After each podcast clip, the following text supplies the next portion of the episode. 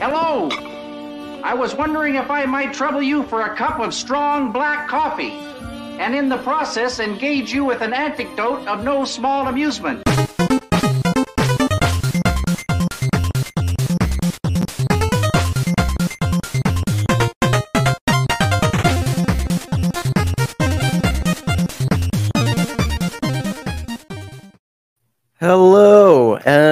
Welcome to another episode here There's at Nerd Herder. up on that one. There was. Oh, I'm into it. I'm trying to be into it. The caffeine is helping. I'm into Uh, it enough for both of us. Yes, you are. Which is And, the uh, case for never mind. oh,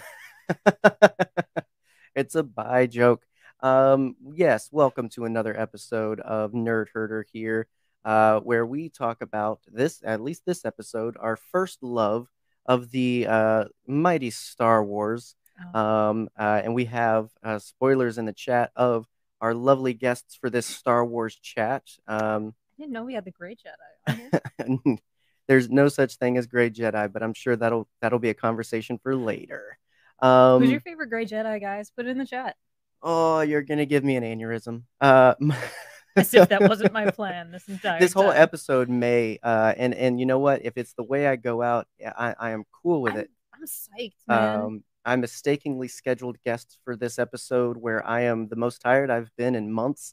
Um, and I, I will not be surprised if a vote of no confidence happens on my behalf during this and I'm just out and, Okay. and, and the Grand Emperor Boop takes over. As if that was not.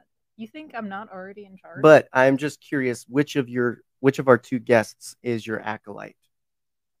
That's what I'm very curious about. Oh my gosh, the chat is popping off. Welcome, welcome, welcome. What's up, babies? Um, uh, as always, I I, I know uh, I've been looking forward to this. As I've mentioned, uh, I'm tired. Mhm. I've been off the grid, um, yes. literally and figuratively, uh, but not so off the grid that I missed uh, Kenobi spoilers. Hey, uh, that did happen, didn't it? Oh Y'all my need gosh. to calm the heck down immediately, like midnight. Like I just I just I don't get it. I Like I, I I try so hard to avoid the spoilers, but all I can say we've seen it now. But all I can say we picked no Literally better 15 minutes ago. uh, week to talk about Sith and our favorite Sith than the week that this episode, part five of Kenobi, premiered. Because boy, howdy, was it on the dark side. Uh, no spoilers, but Darth Vader was in it, uh, and it was oh my gosh. Um, it gets better every episode. I am loving it. I have been completely converted. We've talked about this when we did the Jedi episode. I was a naysayer. We don't need it. It's unnecessary. What's he going to do? Sit around the desert? He has surely uh, done so much more than that. Although uh, I'm excited for the big finale. Um, but yeah, I'm I'm loving Kenobi. I'm loving it. Um, and so, but as much as I love Kenobi and as much as we love Jedi, which again you we did an episode about, Go back uh, and watch that. also with lovely guests, you can go back and check that out. Um, but you know, the powerful light, powerful dark. You can't have one without the other. There must be balance. And therefore, we reached out to the darkest depths of the the podcast Twitterverse uh, to find guests for this week's episode to talk about our favorite Sith, because I don't think it's ever been uh, unknown that we Star Wars nerds like the dark side. They're just cooler. Capes, Capes. jetpacks, helmets, no legs. red, black. Who needs legs? right. A surprisingly sparse chumps. amount of legs. Um, Or more than you would think. or more than you would think. Right. Just d- definitely an unnatural amount of legs. Um, uh, but yeah, so you know, we we do like our baddies around here, and so uh, we have no qualms sitting here talking about. Now, we nerd herders does not condone the acts of Sith. All right, You Espec- don't. especially if you've seen this most recent Kenobi episode, we do not condone the acts of these Sith. I personally support Mostly. both women's rights and wrongs. So yeah, what what's the meme where it's just like you know like you you can do no wrong like i know it i know I know done- this and I love you. yes. Money, please. right we we accept all these uh sith sins and all but uh nonetheless uh we scoured for the best guests for this one we love all of our guests We've equally included some baddies ourselves. uh but we we of course uh have a special place in our heart for these two titans of podcasting special um, place in our heart and a special place in hell. they lowered their standards to be with us and we're so glad for it so first off uh new to the show both are new to the show but first uh, the lovely and amazing and well lit Jared, the Dark Jedi. Long have I waited. Hi, guys- I am so excited to finally be on Nerd Herder. You guys, I need to shout you guys out real Oh quick no! and just say, y'all moved when you do your streams for me to be on. we did. So y'all, I I am very thankful. I'm very appreciative, and uh, you know, I was we, we were trying to make me be able to come on for the Batman stuff. Didn't pan out because I'm normally stuck around a bunch of uh, racist old people uh, serving drinks uh, Friday nights. But tonight I am here, and I am very excited and honored Oh man. not to be with the guest, but to be with you guys. Listen, I don't know what came over me. The dark side was clearly at work for this episode when that that uh, scheduling happened. as soon as you told me, I was like, "Are you sure?" oh man. You're Um, about to see the rule in two, the rule of two in action. right, Jer- Jared, you were you were a joy. Um, You're a sweet boy. Yes, uh, you and your guest of unknown origin um, over there. We, we we love you guys and what you do, and uh, it was uh, an easy choice to move around uh, the schedule for you. Uh, if it meant having uh, the Dark Jedi with us, uh, we would have done about anything. So glad to finally make this happen, man. Thank you. Thank you very much. I pride myself on being Star Wars Twitter's Vegeta.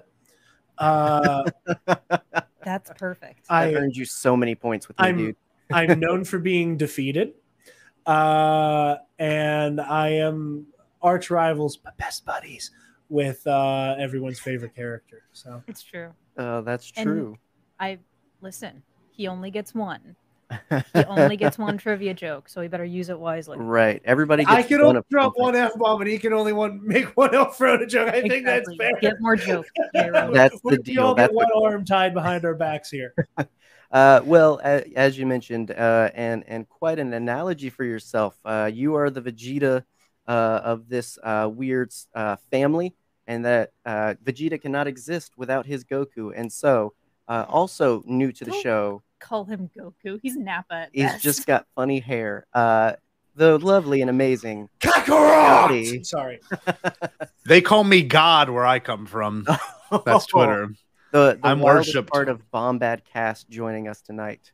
Oh, I goodness. will I will actually take that because Jerry thinks he's Edge Lord, but I'm actually God. What? So that that that really does speak volumes to to what people what the casual what what the casual Bombad cast fans and in-depth ones have to say. Because like you gotta think about it, right? Uh, if if Jerry is the is the less unhinged one, I've already won there. And I also beat Jared in trivia because he sucks ass. and that's it. That was And- my and one. there's the done. one. I did it. one. I did Wow, it. you really Uh, didn't wait to use that. No, You couldn't. because part of it, part of it's putting you in your place for the rest of the stream. Because you got to think, right? If if you are Darth Plagueis, I came in and killed you as Palpatine, and that was it. So just just think about the Sith stuff while we're doing this. And um, I gotta say, I'm or maybe to be I'm here. Darth Bane and you're Darth Zannah, and we don't really know if I actually died. There's a lot of names. I, I think. I think what he's saying is a little piece of him will always live with you, Scotty. Uh, That's there- fair, a, and I get it. deep inside. It's because I'm God, and I'm a little bit of me is in all of you. A little bit of you is all of me, and that's just the Bible. It's the the Bombad Bible. um, I don't know about that, but okay.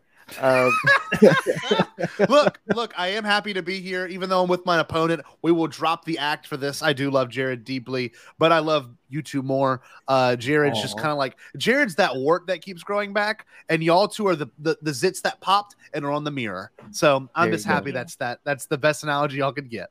I, I, I'll take it. I I will mean, take What are you? He's Scotty. Oh my I will God. say, before, and I, I, I, I will try not to keep hijacking here. Uh, congratulations on three years of Bombad Cast. Yeah. Oh, Thanks, that's today. Today, Absolutely. three years. I'm honored to be here. Jerry hasn't even texted me today, so it shows how much he gives a shit. Leave Uh, Jer Bear alone. Leave him texted me, I'm alone. just. Oh, there's a I- I do- hierarchy. I am thankful that we've had that opportunity to do this for three years. And you know, as most shows go on, you realize it gets more and more difficult to talk about certain stuff. And this Sith discussion is one of those ones that, honestly, to me personally, feels like it can keep going on forever because this is a conversation and it is a topic that that will never end. And I think will even get better as certain shows come out. But uh, Yeah. that being said, I'm I'm excited to talk about tonight. I really am. I'm excited to show you my top three.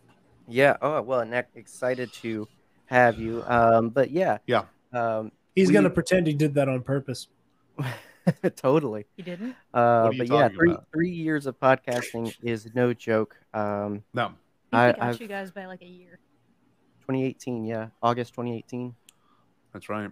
Who's So the alpha yeah, this will this will be four. Who's the alpha? Uh, know. I can guarantee we are no more professional now than when we started. Uh, Absolutely we've just got better friends, um, and and for that we're Hey, don't let this set fool you. I Hey. I run a tight ship of dick joke journalism. Like, let me. You uh went to college for that, huh? Yeah. at least yeah. you went to college. Oh, Connor said the line. No, I didn't. Yes, he did. He Connor did He say said the the line. line. There's no possible way. thing. There's no possible way. Uh, he'll keep his eye on us. this- this Hello, whole third sister. Um, so yes, so uh, if anyone in the Hello. chat um, has tuned in previously, first of all, thank you. If you haven't, shame on you. If you Um, have, sorry. Right. So all, all- all we can do is apologize.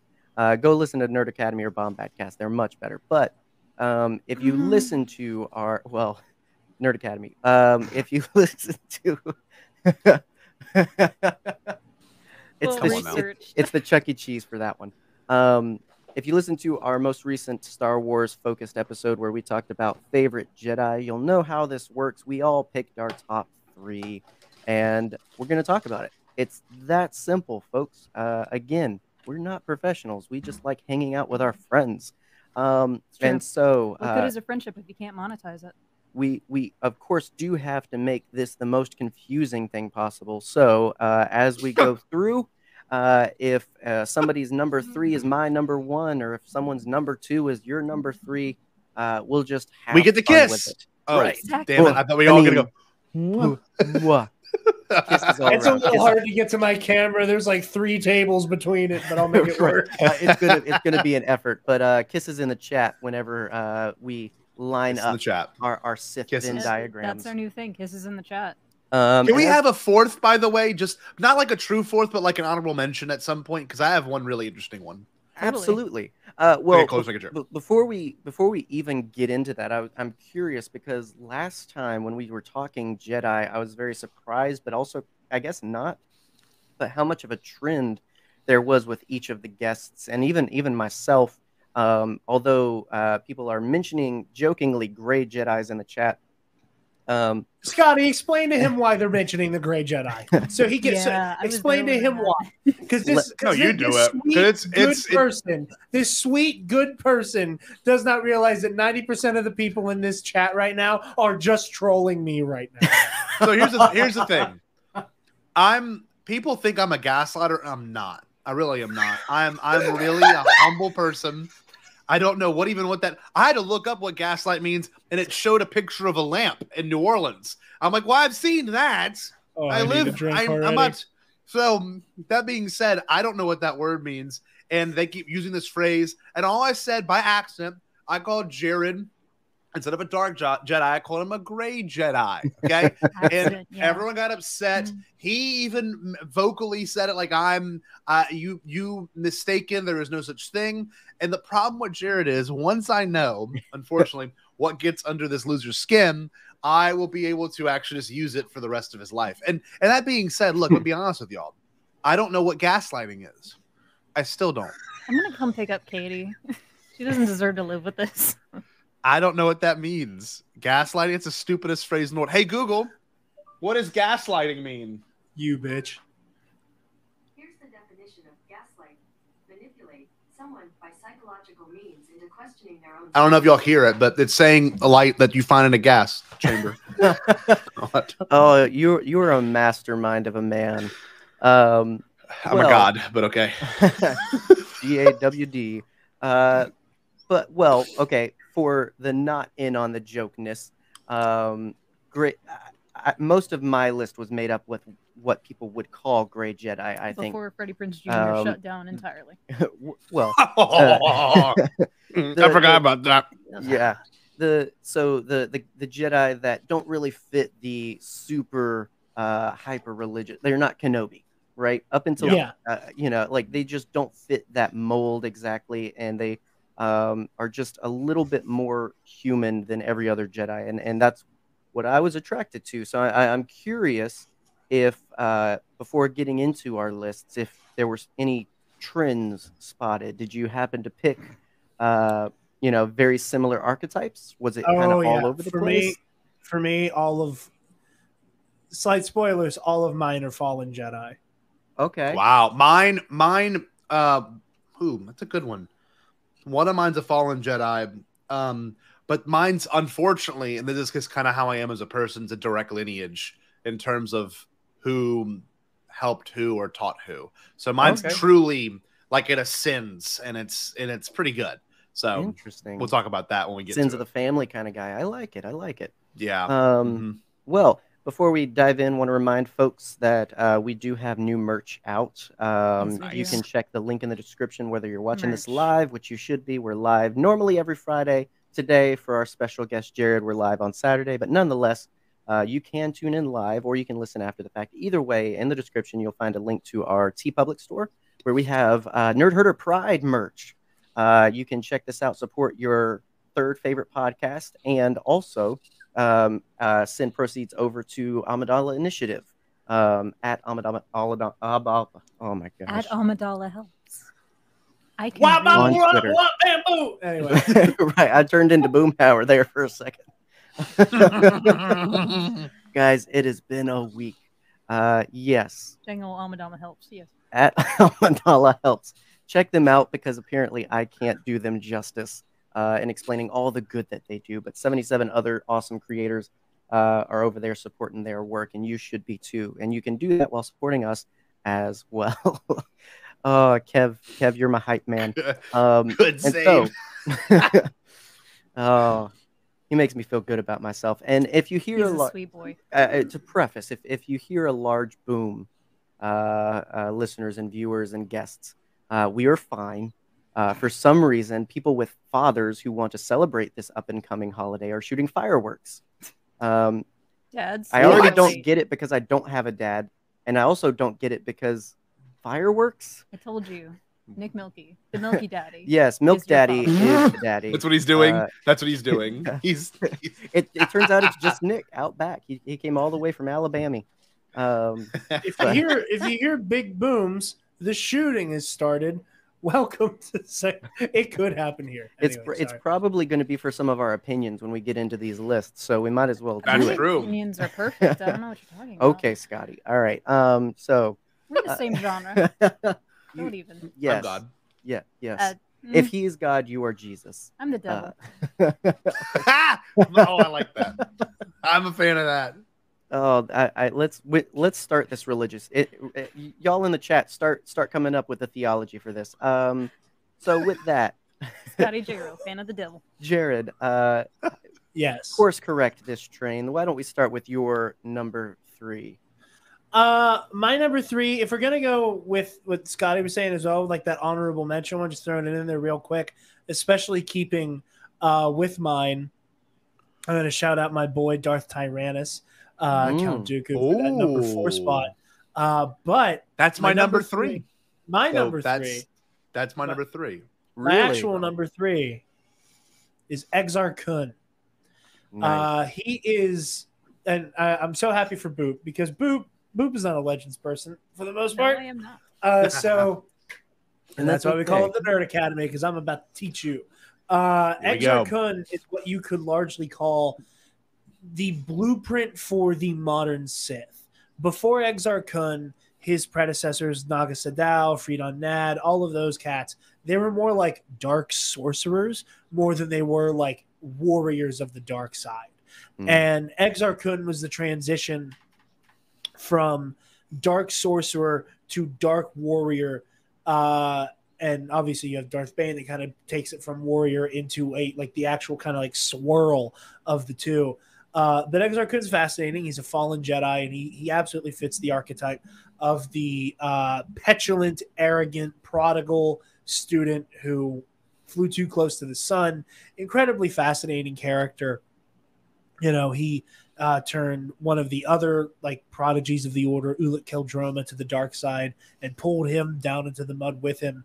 And one of the other really fascinating things about Exar Kun is that he doesn't actually die. Um, Right. he In a uh, rare occurrence. yeah, he gets he gets pinned down when he realizes the Jedi are coming for him, uh, and especially after knowing that Ulic Qel-Droma uh, surrendered and allowed himself to have his like connection to the Force severed by the Jedi uh, as a punishment for turning to the dark side with uh, Exar. Exar Kun uh, basically like because all of this ha- his there his final stand happens on Yavin Four in Legends, so he channels his own Force energy to basically haunt the Massassi Temple that the rebellion uses as a base during the Battle of Yavin. And years later, whenever Luke's Jedi Order's kicking around in there, Exar Kun comes back from the dead and starts haunting students and shit. Mhm. Uh, so like, there's he he's also like the greatest lightsaber duelist of his time. He never straight up lost a one on one duel. Uh, so he, he's everything I love in a Star Wars character, especially a dark sider. You know, they're an incredible warrior. Uh, they're a brilliant tactician. Uh, there's a uh, there, there's a really pronounced arrogance to them that I just love in those kinds of villains, where they're like, "Yeah, I know I'm the best. You don't have to tell me. I know who I am."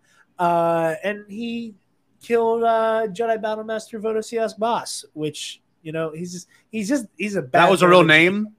Yes. That was a real name. No, say that again. I thought he was Say speaking in again? tongues. Vodo-Siosk Baas. He's a he's a red elephant man. Hang on. Me too. Wikipedia. Legends is wild, guys. Here, here's the thing. There's a lot of legends we can definitely omit, but there's also a lot of legends we should never forget. And I Exar agree. is one Forget of it. The use on Bong, or you will repeat it. uh, right. He's he also technically invented the saber staff. He wasn't the first Oh. person to ever use one, but he was the person who perfected the design. And his, on top of that, was unique to most others. Because when you think saber staff, you think something like Maul's, right? right. Which Yeah. is like about the length, slightly more of two lightsabers put together. His Yeah. saber staff was the hilt was the length of a standard lightsaber.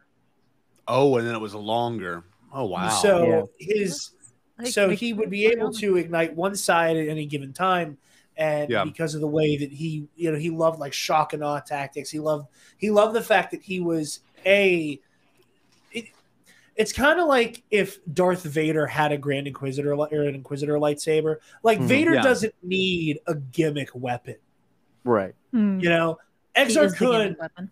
and- and- yeah, Exar Kun was the best martial artist of his era. He didn't need some goofy lightsaber, uh, but he chose to have one so that he could, you know, be in a lightsaber duel and boom, second blade. And he had like, and he could like control. He had controls that like dictated the length, the width, the like how hot the blade would go. Oh, like- cool. He was he was meticulous and so far up his own ass. He's an incredible villain uh, and one that I think uh, the canon deserves to have returned. Absolutely. Uh, if I've learned anything about Star Wars, everything will be explained, much like uh, this incredible Curie. Uh, be- because uh, surely there, there's no such thing as mistakes. Um, that that Jeans guy in Mandalorian was the best character, and they just Yep. omitted him. That's Master cancel G. They culture. did. That was messed up. Cancel culture strikes again. Um, He was fired. Jared, I, I want to ask you one thing. What? Did the fascination with this character come from when you were younger, or was it something that you kind of fell in love with when you were older? I mean it, like because No, as a no, kid, no, I would scroll to- through. I would scroll through Pokemon like um like their own. It was a Wookiee. Mm. Uh, no, it's Bull- Bulbapedia. I would scroll to Bulbapedia when I was like 16, just learning about Pokemon. Whereas I never did Wikipedia probably until I was you know in college. But the reason I'm bringing that up is because that's something I feel like you would have took in as a kid and like let me just digest all of this. So Exar Kun, Ulic Qel-Droma, all, all of those characters, Nomi Sunrider, which is one of the cool Star Wars names of all time. Uh, all of those are from the Tales of the Jedi comics, which were before my Okay. time. And I brought this up on Bombadcast not too long ago. When I was a kid, Mhm. uh, I was gifted this book. It was called uh, it was like the Star Wars Ultimate Ultimate Encyclopedia or whatever, uh, and it was basically just a Star Wars history book that went Yeah. through Star Wars in chronological order. It came out in like 2007. So it went all the way to like the Tales of the Jedi stuff at the beginning and went all the way to the new Jedi Order stuff. And I read it more times than I can count when I was like six, uh, or however old I was when I got it. Uh, so yeah, I first learned about Exar Kun and all of that stuff in that book. Uh, when I was about 13, I got the omnibus that has all of the uh, Tales of the Jedi comics in it. Yes, and I read that eventually, the the giant omnibus that like I could use as a bulletproof plate. You know, like Yeah. that's how thick the book is. That you stop a bullet. Um, but yeah, only no, asked eventually I didn't read it, but event, but it started out as you know like reading like a history book. see part of it for me and, and when we get to all of our choices a lot of it does come down to what i thought was particularly interesting when i was younger too and i, I don't know if it's because as an adult you can almost you know over nitpick this kind of stuff but like this is a jared your passion for that even that you know your third choice is commendable and i mean that because you know some people don't really give it that much thought but i can see that something you held on to something from when you were younger and really liked it so He's so cool. He's so cool. And like Google a picture of him. Like he's he's got like this giant ponytail and shit. He's Yeah. so uh, he, it, it's awesome. Like it's it is a healthy amount of edge. Oh, there's iJedi, yeah. Yes, Yeah. sir. Mhm. uh, uh, a surprisingly interesting book, d- despite what we were uh, originally told. But um, no, you bring up a, an interesting point, Scotty, because like I, I will say, um, characters like Exar Kun and actually some from my list, um, my original fascination began with like uh, like with you, Jared, either book deep dives or Wikipedia deep dives, where yeah like I'm not going to play this game. I'm not going to My number two is a Wikipedia books. one for me when I was a kid, before I could Hmm. read stuff. yeah. I So still can't read. it's I should clarify that. Before I had access to comics at large. But well right so so uh very very recently in the past five years or so i've been intentionally going back to these things that like you know I, that's why i was so hyped about uh kotor coming to switch like everything i've experienced of those games is Yeah. through wikipedia right Yeah. like because it's just i was never going to get that game or play that game so i like You the have it ca- on PC. the the way I, lo- I fell in love with the characters was online was through research so um it's actually a very interesting point but yes now as an adult i'm doing the very millennial thing you just refuse to play it on the computer. i don't like pc gaming and, and i don't I like- want to I like apologize for controller. That. yeah i Mhm. like thank you thank you from from the, uh, from the official gaming boy himself uh i'm you go. validated You really want to be validated by Scotty? um but no, you don't. uh as as Go- we've go buy- mentioned go, go buy some of Scotty's bathwater now, since he's such a gamer. Simp. uh o- over on his OnlyFans. Um, so, Mine- I- but with with Exar we've we've mentioned a few uh places you can find more about him, and and it, it- uh, I I- joke, but it's some of the better legend storytelling for sure. Um, it, a, a lot of how we look at some of these characters, and again, because I I have a couple of legends characters as well, they came after we had the very atypical of like, oh, dad went bad, now he's serving the other guy, son's got to save him. Like, not every Sith is that way, and they're interesting when they're. I think they're more interesting when they're not that way. Like Mhm. that's Vader's journey. That needs to be his journey. There's all kinds of other uh, complex and and interesting Sith out there, uh, and and definitely Exar Kun. Uh, if you're talking legends, is one of the the Titans, one of the Yeah. the few most people I think know of. Yeah, and I, I poke fun Yeah. at Legends, but in reality, I got one of my favorite characters because of Legends. Like, there is nothing wrong with those stories. IG88 will always be a goat. Yeah. And Yeah. It's because of that Tales from the Bounty Hunter story that I read. And that, honestly, that's one of the things that got me into Star Wars. So I can't, you know, poo poo on Legends too much. Nope. There's just so much of it. Uh, yeah. There's so much of it, and now So there's so much. much canon where it's just like how, Where, it- Well, it's, Sorry, it's didn't. no, You're it, it's just I, I it's this nerd thing of just like, oh, you've got to go and digest all of this stuff, and Absolutely it's just not. I refuse. yeah, that you, we're choking people on Star Wars, I and could I just and, listen to Jared. Exactly, exactly. That's true. Uh, That's just, true. just call him when you need to go night night. He'll he'll soothe you with uh, ridiculous He will. Star Wars. He facts. actually will. I'll Not kidding. Him so I can get Um, a kiss from Taylor. Good night. we're we're gonna get his number and put it up on the chat uh, Uh, here later. Do it. Seven. One eight hundred step away from the cookie jar. That is one eight hundred. Put the cookie down. Listen, sir. This is my Uh, podcast. You will not bring that eldritch horror into Oh. If he moved his Who head, do you it'd be think right there. sitting on the in, on the throne of Exegol? I will. Remove Calm down, Kevin. All right. Uh, But I so was say real quick before we move on with the Exar Kun thing, and you If brought up you a great point, JD. Yeah, I'm going to be speed round it. What you were saying with like not every Sith is like Vader, and you know the theme of fallen Jedi that runs through my list. The thing that I love about it is all three of them come from very different places of fallen Jedi, Hmm. and Exar Kun is one of the few who like actively went. You know what? I want to be a Sith Lord. There was no coer. Obviously, all of them made that choice, but there was no coercion. There was no deep seated trauma that led Right. to that. It was, it, it was, it was that arrogance and that need to be superior that set Exar down that road. Uh, and and it, it is and it is the level of autonomy he has with his choice to embrace the dark side, which is what makes him so fascinating to me. Absolutely. yeah. Absolutely. Um, and so, uh, as mentioned, your uh, honorable mention was Scotty's number three. So uh, it's kind of out there, but Darth Tyrannus, Scotty, that's an interesting one. See, I'll give my honorable mention too as well, just just to make sure I get it stated. This is this may be the only one. I may be the only person that says it on this list. I'm, I'm willing to be wrong, but one of my favorite characters growing up and one of my favorite games I ever played was uh, Star Wars Bounty Hunter, which was about Jango Fett. But not how Jango Fett kind of came to power.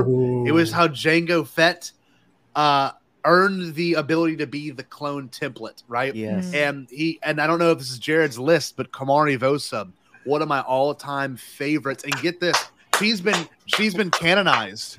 She's Yeah, been she has. canonized, which which is crazy because she is the reason Asajj Ventress has those, you know, um, what's it called? Um, I guess they're bent. I what would ever, how, whatever you describe Curved Dooku's sabers. curved saber, right? So Komari Vosa, remember, and look, let's be real. I'm gonna be real honest with y'all here. I was a young man playing that game, and I thought she was quite attractive. I mean, for real. What the hell? was that? Oh, sorry.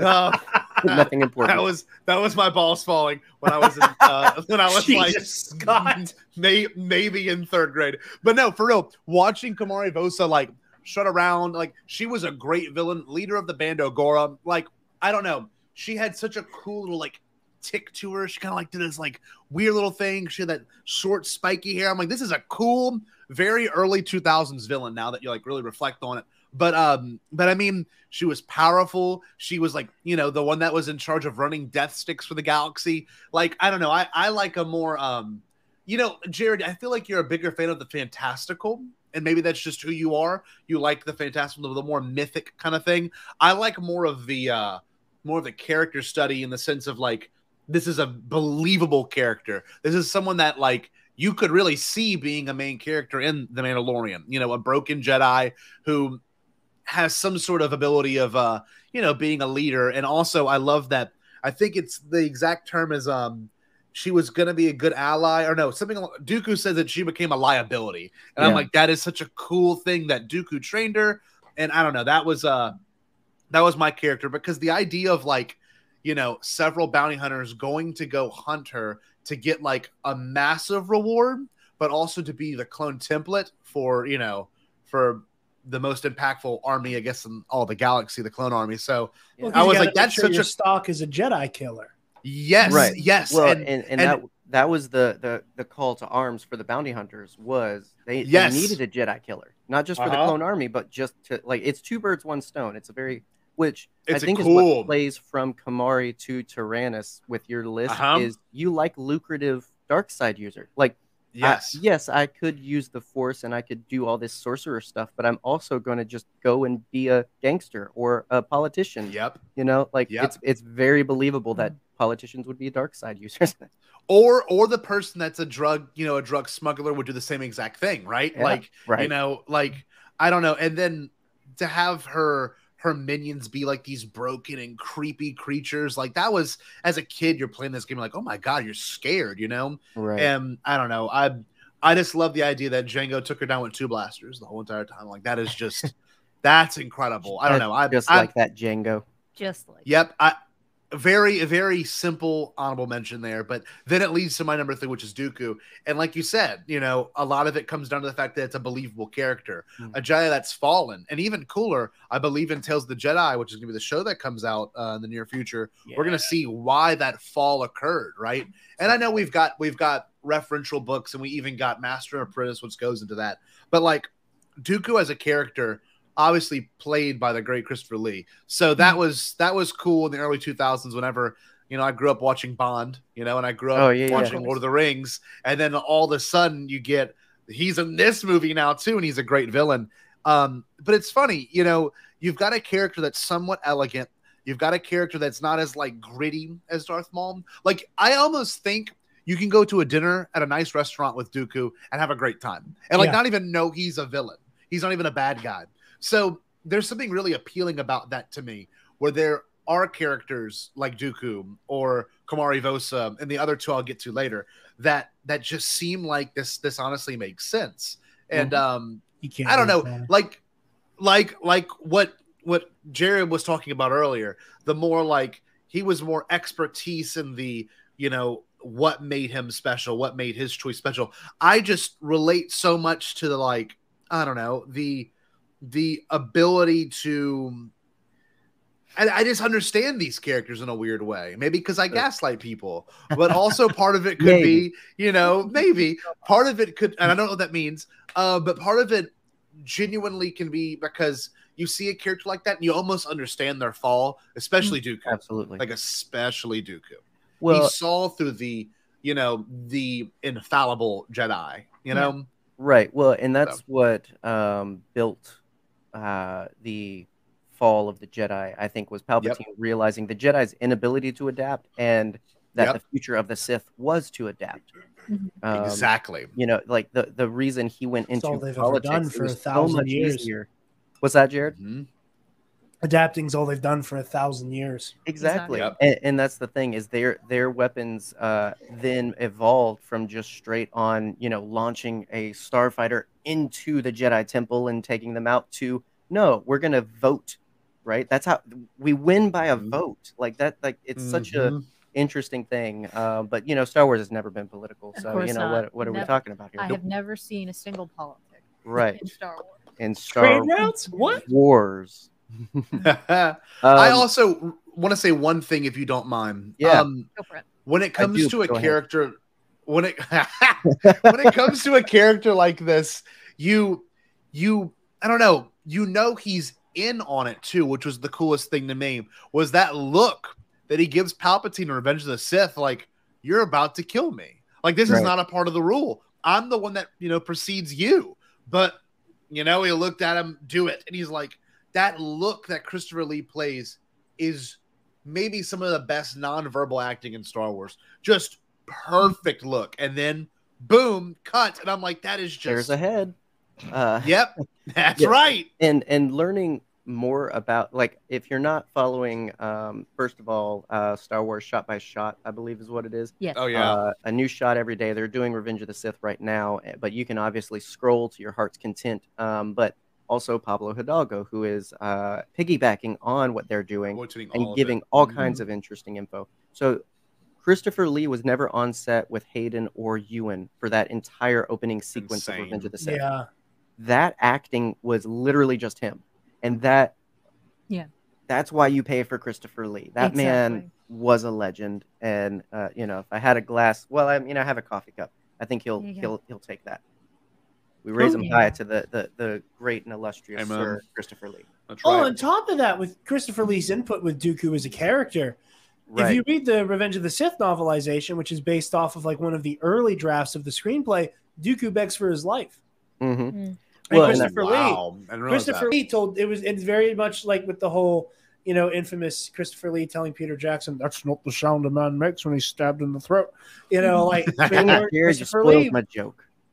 Sorry, Uh, well, Christopher Lee was like Dooku wouldn't beg for his life.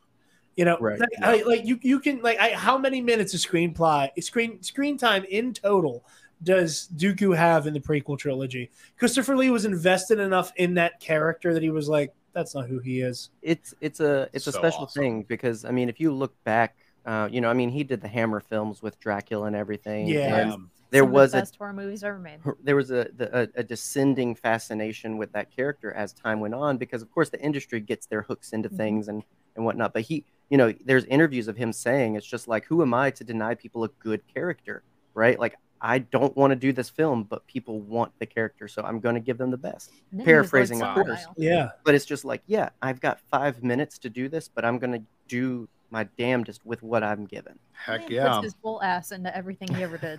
Completely. That's he right. even Oh. played Willy Wonka's dentist dad. Like Both glorious. Um, That was like a year later too. I do want to say with what Scotty was saying about Dooku, one of the things that I love about him, and it's one of my like Star Wars hot takes, is that if you remove in theory, the separatists are the good Star guys. Wars theory. No. No.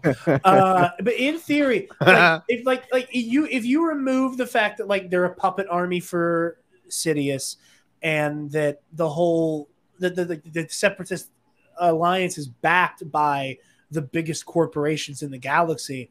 Like the idea that a Jedi Master stepped down from the council and went, I can't do this anymore. This is Yep. insane. This is absurd. All of you are so out of pocket and out of control.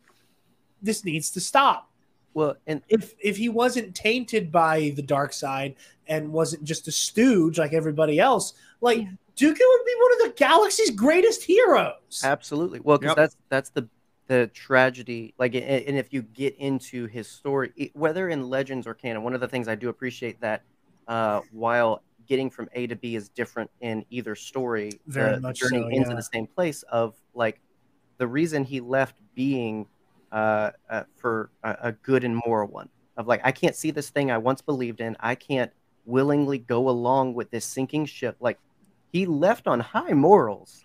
It's Yeah. just yes, that by that's the best time- part. When he circles back around, you know, obviously again, you know, corrupted and manipulated.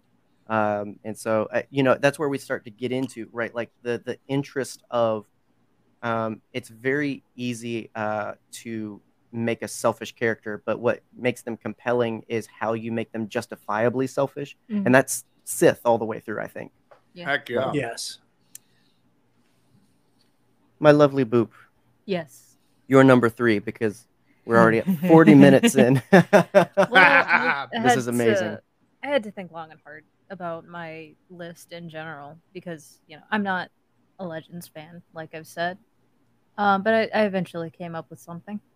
Um, my number three is stop laughing. I, I haven't done anything. Darth Maul from the Phantom Menace. Oh. What the hell? Oh, I see what's going on here. I Pe- love you. You're People, Darth. Maul. people that know you are, are very surprised right now. Okay, so I love Darth Maul, like to a creepy degree, and I acknowledge that. He's on my shirt. Um, he's yes, he is. He's on my cup. He's on my um, cup. Yeah, like I Shout out to Star Wars Celebration Chicago. Heck yes. That's right. Yeah, I I love Darth Maul. That's no secret. I've never made it a secret. Um, I'd never shut up about him, um, and I refuse to. So the first time I ever witnessed Darth Maul was, of course, watching The Phantom Menace for the first time. Um, and there is so little of him in that dang movie, but ooh, is he cool! Mm. like coming out of freaking nowhere with one of the first double bladed lightsabers on screen. Mm. Just oh, that reveal of turning it sideways, second blade coming out. That broke my tiny Horus enters. freaking mind. Yes, yes, just like that. yeah. And it's not just like yeah, it's mostly just how cool he looks because he is a very cool looking character, very creepy looking character at the same time. Um, but you know, there there is no words that I can say that haven't been said about the Phantom Menace and how much of a perfect movie it is and how Star Wars it is. Uh, Yeah. But what makes that movie a fantastic action movie with some of the most, you know, important implications throughout the rest of the Dank saga Exactly. is Duel of the Fates. Yep. I mean, that is a literal fight for good and evil with a Jesus looking dude and a devil looking dude. I mean, Yeah. it's very on the nose. Oh, absolutely. Um, and and I'm gonna say something controversial. oh, dear God. Uh, I mean, it's nerd herder. Um, so like for me, um, I've already been very. Uh, I've said before, but for anyone that doesn't know, I did not like Obi Wan Kenobi or Luke Skywalker when I first watched New Hope. No, you did not. I was a Han Solo kid. I wanted to be Makes the one with the cool ship and the cool gun. Um, similarly, I really wasn't not moved by Darth Vader. Like he looked cool, but he wasn't interesting until Empire, uh, because I, I argue that he wasn't much of a character until then. Um, Oh. But uh, when Darth Maul shows up in Episode One, uh, similarly, Little John, like it's just like, oh, this guy's got my attention, right? Like he Yeah. did what Darth Vader couldn't even do my first time watching, where it's just like, oh, he's definitely the bad No. guy. To know, no, this like, guy no, is a threat. I I want to know a everything threat I can. on legs, yeah, briefly. I think it's Always interesting that you had that knee jerk reaction to Maul, and then he ends up in the same place that a lot of the characters you already liked. That he ends up being like a, a gangbanger in space and all that. I think that's interesting. You kind of like willed that into existence. right. distance. Well, and and that's what's in because I don't think that's why. I think it was just you had fallen in love again with Star Wars, and I was like, okay, I want to show you something I love that's newer to you. That was Clone Wars. I don't think Yeah. it was because of Maul, but de- eventually it was because of Maul. Getting through the first season of the Clone Wars is a bit rough. so Sure, I sure. have something to look forward to, but we'll get to that. Yeah, so it it, it was interesting how uh, that became a motivator because uh, you know as, Not a as bad motivator. uh, a good one. as Kevin mentioned, I mean, uh, he he's eventually grown into such an amazing character, um, Yeah. and, And- and and I think uh, Yeah. we're already hitting on that. It's it's those things when we dig into the meat of who these weirdos are that we're talking about with multiple syllable names. Like, th- what's interesting is the journey. Not very For good. sure. And So like, it there's a lot more to the character than looking cool, absolutely. But Sure. but dang, does he do it well? oh, he does. I had never But seen damn. any swordsmanship like that ever, and I think no. to this day, Duel of the Fates will always be the It- it's- best it- lightsaber duel in all of Star Wars. If I can I agree. It's just hard to fling a hot take at your face, It's hard to top. it is. it- I'm not I don't think that's a hot take. I think a hot take is not having it in at least your top three. I Agreed. think I agree. Agreed. Yeah. I think I, I I I think you can edge it out. I think you can I think you can make a debate that on either an emotional level or Mhm. on the level of choreography, other ones Yeah. can Yes. beat it out. But if it's not your top three on choreography alone, Right. No. I don't know if you actually watched the movie Well, or not. and and I, I I think prior to like 2016, 18, um, when you know you hear Dave Filoni and Sam Witwer uh, talking more about that and and Oh, the, yeah. the mythos of that battle, uh, you could Yeah. have argued it out on choreography, but we've come to, and as you even mentioned, like we're talking about Sith, and that battle is for the the fate of the one who'd become one of the greatest Exactly. Sith. So it's like I don't think you can argue it's not an emotional battle, but Yeah. I, I I can give it to some people. Oh no, I agree with you completely, and I think it goes to you know like one of the critiques about Maul in the prequels is like, oh well, he didn't do anything. No, he sealed the deal. Right, exactly. He did. like Hey. like if they realized it or not, he took the most important player next to Anakin Skywalker Yes. off the That's right. exactly. yes, right. Is dead. Uh, Yeah. Would be. And It I, would be I, nice. I promise that I have more like deep things like these two chuckle chuckleheads to say later. I, my entire thought for TPM Maul is just hot damn, and that's it. Yeah. Accurate. Yeah. Um, For me, uh, mine's already been name dropped, interestingly. Um, but uh, he is also from Legends, and it'd be Oh. the one who we have most of the modern quote unquote Sith um, to thank for, and I think that's Darth Bane. Um, Yep. I'm I'm a big I'm a big fan of Darth Bane. Um, I, I grew up; those were some of the few. Well, book two and three were some of the few I was able to get at a younger age, um, and I was just curious of what else was out there. This was definitely still original trilogy is the dominant Star Wars thing, and so any other stuff was like candy. Um, and Yeah. this character was so interesting because um, whether I, I I know for a fact as a kid I did not understand the timeline stuff, um, but it was it was very interesting seeing the makeup of um, the the Sith that would be to come. You know, obviously, original trilogy gives us Sidious uh, sitting on his throne, if you will, um, and having the rule of two, and and uh, what kind of uh, mythos Bane had begun and left uh, to thank for that. Um, but on top of that, also like when you know, and and all of you have hit on uh, understandably complicated and flawed, uh, yet cool characters. And Bane's another one of those where it's like he's never not the bad guy, but for some reason you're enamored with his journey. You you know it Yep. ends with him setting up the downfall of the Jedi and the Republic, but you're Mhm. also like, I I, I kind of I, I want to be with him on this. Um, he somehow still has high morals and all this other stuff uh, when it comes to you know his apprentice uh, apprentice apprentice um, it- like it's just it's it was very different for a bad guy for sure Mm. for me and it was uh, Yeah. unique and so I've never quite gotten far away from Darth Bane on on my favorite Sith list. So when you were a kid, that was that was the one when you were For- younger. Yes, um, until Okay. he was usurped by my, by my number two, just to kind of tease Oh. that. Yeah, Okay. It was so hard for me not It- having Bane in my top three. I was banking on someone else having Bane. oh yeah, Oh. dude, I've got you. Thank and I appreciate it. As I was, I was hoping we get to talk about him because I recently, again, Darth Bane was one of those characters that I knew from Wikipedia and that encyclopedia that I had, where it Mhm. was like I know a lot about them, but I don't, I haven't gotten to know them yet. Mhm. you know and i you know star wars has never been political except for when it's you know extremely political the fact that bane is like this perfect distillation of how broken systems breed dictators Mm. Yeah. you know like like bane has nothing he's this miner he's just on this backwater ass crack planet uh, and then he gets and he, get, and he gets swept up because an army of fascists went hey it sucks being around here doesn't it Right.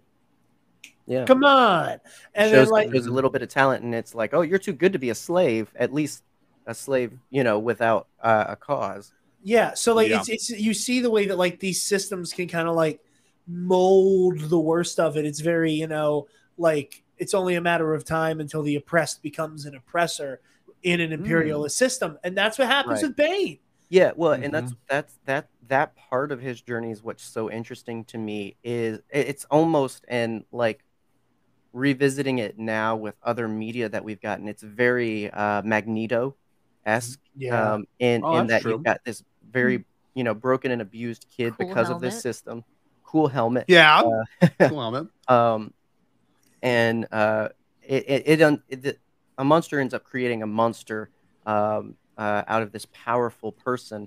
Uh, and, but what I love is that you know he he clearly gets tired of, uh, you know, much like Boba Fett, working for people that are going to get him killed.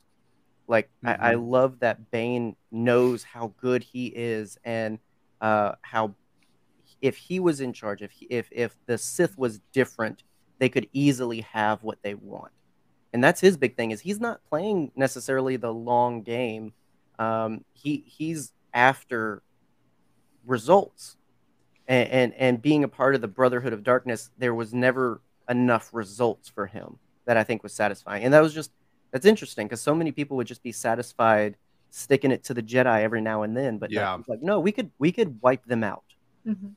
It's so you're absolutely right. You're absolutely right. And I think one of the again one of those things with like that you see with you know reactionary and authoritarian regimes is that when you breathe like when you breathe that kind of environment that like unhinged toxic nostalgia for a thing you weren't present for or didn't even really exist will inevitably creep in and like mm-hmm. and that's what happens with bane where he's like he's like i want the darth title look at all these actual look at these real sith we right. can't why can't we be real sith you know like I, I love. like I the love Sith it. Empire great again type mentality. of Mhm.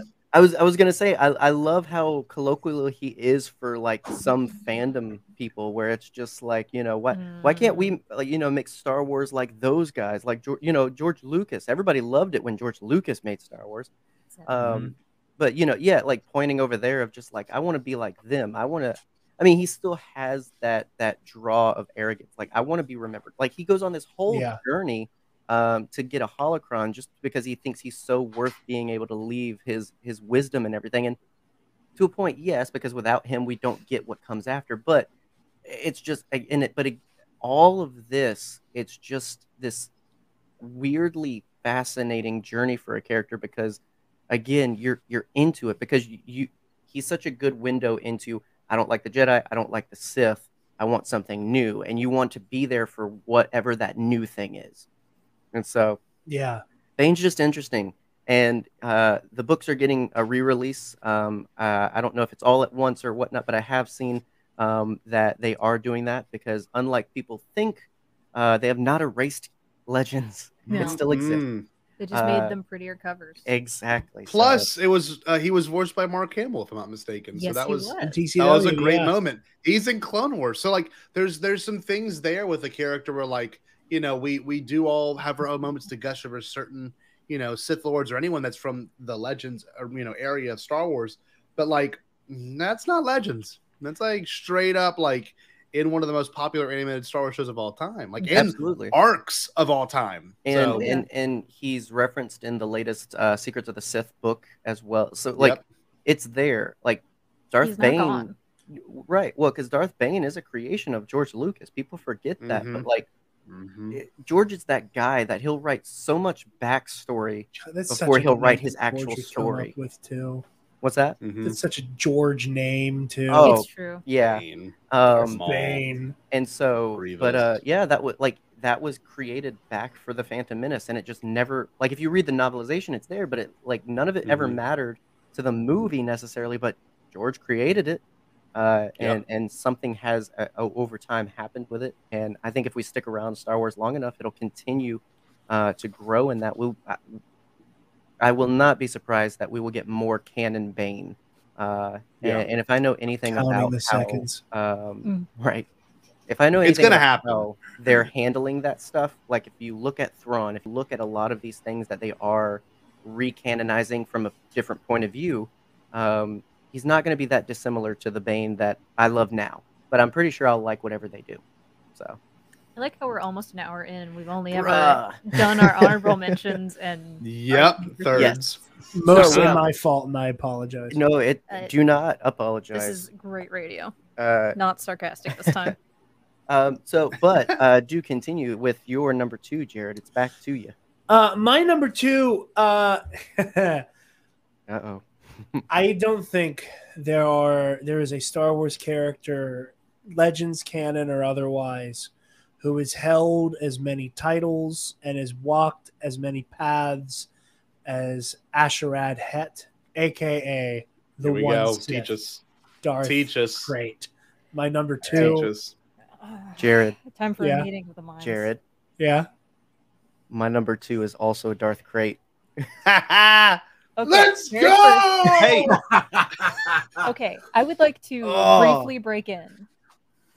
I'm so happy The about way this. I got John to watch Bombad Cast for the first time was when Jared was on talking about Legends. oh, And as soon as you mentioned Darth Krayt, he yelled exactly like that. So you were the reason, and Darth Krayt is also the reason well, John is a Bombad Cast person. The circle There we go. complete. there we go. Uh, we all have our different paths. Some for the Darth Krayt, stare for the stay for the I have Bear. y'all. I have y'all on my headphones. I have to use the restroom real quick, though. I will Go say pee just very quickly. go. But I can hear all of you. Okay, ban him from the studio. Right. He's Uh, never no, so I, it's- I, JD, I think we're gonna end up tag teaming me this one. Uh, Darth Krayt, you know, like we said, you know, like Exar Kun is this Jedi who turns to the dark side because they're they are convinced that they're that the light has nothing left to teach them. Yeah. A'Sharad Hett, if somebody had gotten involved at any point, could have stopped this. And it's almost like the tragedy of Darth Vader turned up a little bit Mhm. because the ramifications of the wrong people at the wrong time stretch so much further than what Vader does. Even though Vader's part of how we get here. Mhm.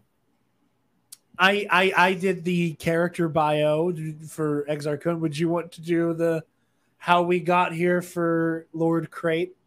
Sure. So uh, for for me, so I, my first introduction was when he was full on Lord Krayt. So one of the biggest Ooh. reasons I will say he's my favorite is because of how spanning his story is. Um, like you mentioned, the ramifications of it. Uh, it's partly because he has at such various points kind of just been picked up by writers and used as a momentum tool for what's going on at the current time. Um, but uh, the character um, if you go chronologically, you'll meet actually in the Dark Horse uh, Clone Wars comics, um, fighting alongside the likes of K'Kruhk, who's one of my favorite Jedi uh, mentioned on the previous episode, uh, fighting along Quinlan Vos and so many other great Jedi. Um, he's that very he's very like Quinlan Vos uh, too. Like even if you're introduced to him as a Jedi, he's a very interesting guy because like he obviously believes in doing the right thing, but he also has a little too much fun with how he gets there. Um, much like Quinlan Vos, he's kind of that almost almost anti-hero kind of Jedi. Um, and through a series of tragedies, including Order 66, um, uh, we learn uh, more about his heritage as he uh, flees to Tatooine. Uh, and if you uh, look back at older comics, it turns out that uh, his father had connections with Tusken tribes, was also a Jedi. It's a weird familial connection, um, but he kind of gets a taste of power during this time on Tatooine um, when he's kind of lost his way uh, from the Jedi Order, picking up the ashes and starting to kind of see the seeds of fall there without a structure. Um, he was very much a character that, uh, as soon as you take away the structure, any good that was there uh, became very malleable. Uh, and surely through very different um, trials and circumstances, uh, we start to see him tip more and more to the dark side. Add in a little bit of Yuuzhan Vong uh, super armor, and uh, you have Darth Krayt eventually. Um, so it, it is very legendsy in some ways. So the only Yuuzhan Vong I acknowledge is the Yuuzhan Vong that has to do with Dark Krayt, um, just because it I'm helps. so glad we were so very much on the same page. Yeah, because it, it has to do with creating him. This this sort of like uh, uh, uh, living armor um, kind of situation that's uh, both sort of keeping him alive, killing him. It's it's it's it's a very interesting um, bit of the story every now and then. But but the most of his story has to do with uh, generations after uh, Star Wars as we knew it at the time. So one to six. Um, if you read uh, Star Wars Legacy, again, Dark Horse Comics, uh, you've got Cade Skywalker, who is as country bumpkin as he sounds, with a sawed-off shotgun and a lightsaber, um, Yes. facing off the And a like nasty death stick addiction. yes, Does uh, he this- also have a mullet? this uh, sort of. Rat tail? No, not quite. It's Think definitely Think like a shaggy, messier though. version of Scotty's hair. It- It's def- It's definitely Scotty, you should grow a, a rat tail. Um, but I, I'll say uh, there. So there's many a comic series. I would recommend the Clone Wars to get introduced to him. I'd recommend Legacy to see him at the height. Um, but the most interesting thing you'll find about him is we and and it's funny that he follows Bane as my number three because Bane introduced the rule of two. You know, master and apprentice. Right. This dichotomy of if you want to grow in power, you have to usurp whoever is in power. With Darth Krayt, he uh, amalgamated that to a new thing of the one true Sith. So essentially, there's one Sith and his many servants. Hmm. Um, and so you get the likes of Darth Nihl, Darth Talon, who all the the the I know that one. yeah, all those boys will uh, surely enjoy, and and ladies, uh, and non-specific uh, gendered. Um, Thank you. e- everybody likes Darth Talon. Talent is for the girls, the gays, and the days. Um, yeah, if you ever wondered, I what it was wish. like- I wish. if if Sith went out and got group tattoos, uh, that is what the one true Sith army looks like. Dude. Uh, but they all serve nuts. they all serve Darth Krayt. it's so fascinating because like the Sith, despite being the dark side religion, up until Krayt's time, and interestingly enough with this movie as well, uh, it doesn't feel super culty Mm. Right? until Krayt's like, no, I'm the Jim Jones of the Sith. Yes. You know, Flavor Aid. Right. you know, dr- and it's Flavor Aid. 'cause Exactly. Exactly. my last Get your facts podcast on the left poster behind me. Um, but no, I, I love that with him, and it's it's it's super tragic because, um, as you you referenced the uh, Outlander comics where we first meet A'Sharad. Uh, later, Connor, love you, buddy. Uh, he, you know, Sharad Hett, his father, Yeah. uh, dies. Coy- Ki-Adi-Mundi, you know, A'Sharad Hett and Sharad are all help helping fight this war on Tatooine between Gardulla the Hutt and the Tuskens and all of this stuff. And Sharad dies in the line of duty, and he gives his lightsaber to A'Sharad, and he says, you know, never let this weapon be used in the name of vengeance. Hmm. And it is so you made the right face, depressing because A'Sharad is so broken by Order 66 that he has that kind of crisis of faith. Not unlike what we've seen in like the early episodes of Obi Wan Kenobi, where Mhm. you ha- or like or like a Jedi like a Ron Coda, you know, where it's like, okay, well, the code as written failed. Yeah. What do we do now? We're like Mhm. everybody's dead. Clearly, the system was wasn't working. So there's like, like a darkness intrudes on him, and he goes back to Tatooine, and he becomes a warlord, and he's like raiding villages all over Tatooine, and he comes in conflict with Obi Wan. This is one of my like before we know Vader was knew Vader was going to be in Kenobi. My big thing was this is the A'Sharad fight. That's how you do it, I Yeah, wish, dude. dude. And like if they if they do a season two, only story, only story I want to see. Well, the no, but he's got to fight Darth Maul. He's got to fight Darth Maul. It's a yeah, he has to. But yeah, so he he throws down with Obi Wan, and like again, A'Sharad's world gets shattered when its fathers die. It gets shattered when his father dies. It gets shattered when the Jedi are wiped out, and then it gets shattered whenever they're getting close to the Lars homestead. And Obi Wan's like, "Okay, I challenge you to Gotta single put you down. combat." And Obi Wan, you're gonna notice a pattern here with Master Kenobi. Doesn't finish the job. Yep. He cuts his arm off, and because a mechanical arm would be frowned upon in the, with the Tuskens, he's no longer able to wield a gaderffii or a gaffi stick or whatever you want to call it. So A'Sharad is exiled from his Tusken tribe. And then he becomes a bounty hunter. And then he gets lost in space. And then, like you were saying, he gets picked up by the Vong. And but before he gets picked up by the Vong, he's like, I'm going to kill Vader and the Emperor. And then he finds out Vader and the Emperor have already been killed. Uh, right. Somebody did it for me. yeah. So he's like, well, the one thing I had left was revenge. So to hell with it. And he just tries to fly into space and kill himself. Then he gets abducted by the Vong and he gets turned into this murder machine. Like, Dude. it's just one thing after another, after another, after another. And then he, you know, and he, in, in between getting kidnapped by the Vong, he get, that's when he turns to the dark side. He does almost exactly what Darth Bane did where Mhm. he just locks himself in a, in an old temple and is just surrounded by holocrons and is learning about the Sith. Hmm. Like he like, and it's every time that something horrible happened to him, he chipped away at his soul a little bit more, and he fell darker and deeper and deeper into the muck. Right. Well, because too, when when he's doing that is so like whereas Bane had this relationship with old Sith and holocrons of just like look how great they were. I want to be worthy of them and everything.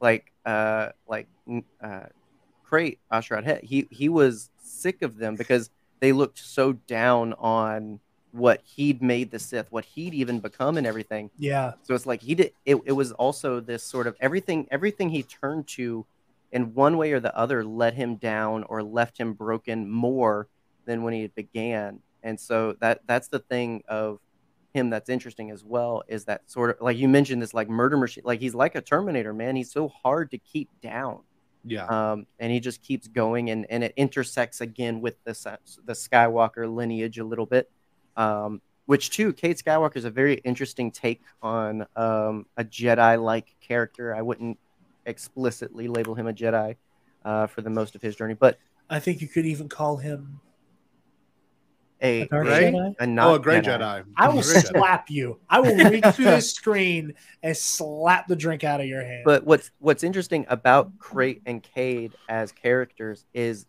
like I, I and I'm gonna kind of mess up my list because I've I've made him my number two on my favorite Sith, but he's also not a great Sith.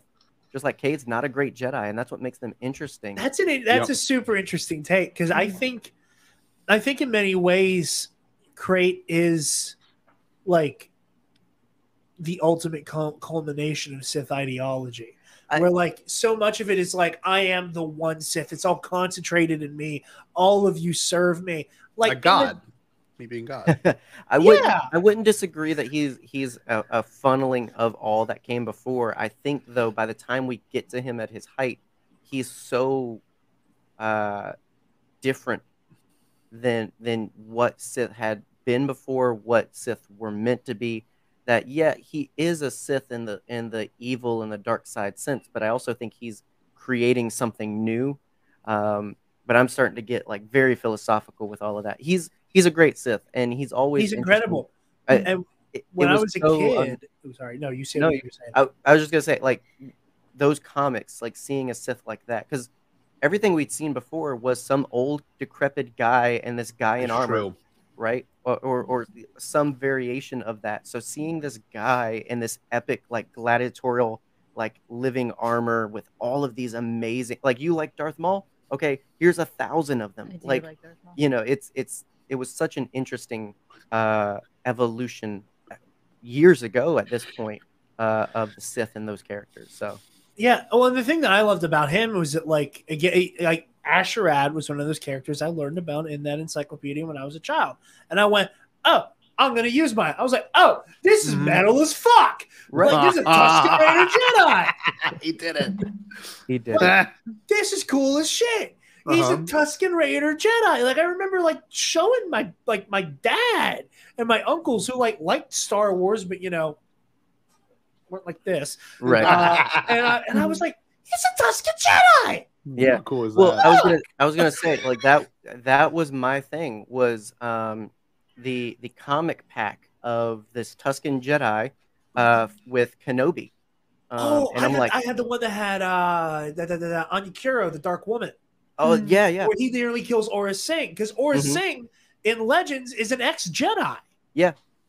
And she was Right. a Jedi hunter, and she's the one who killed A'Sharad or Sharad.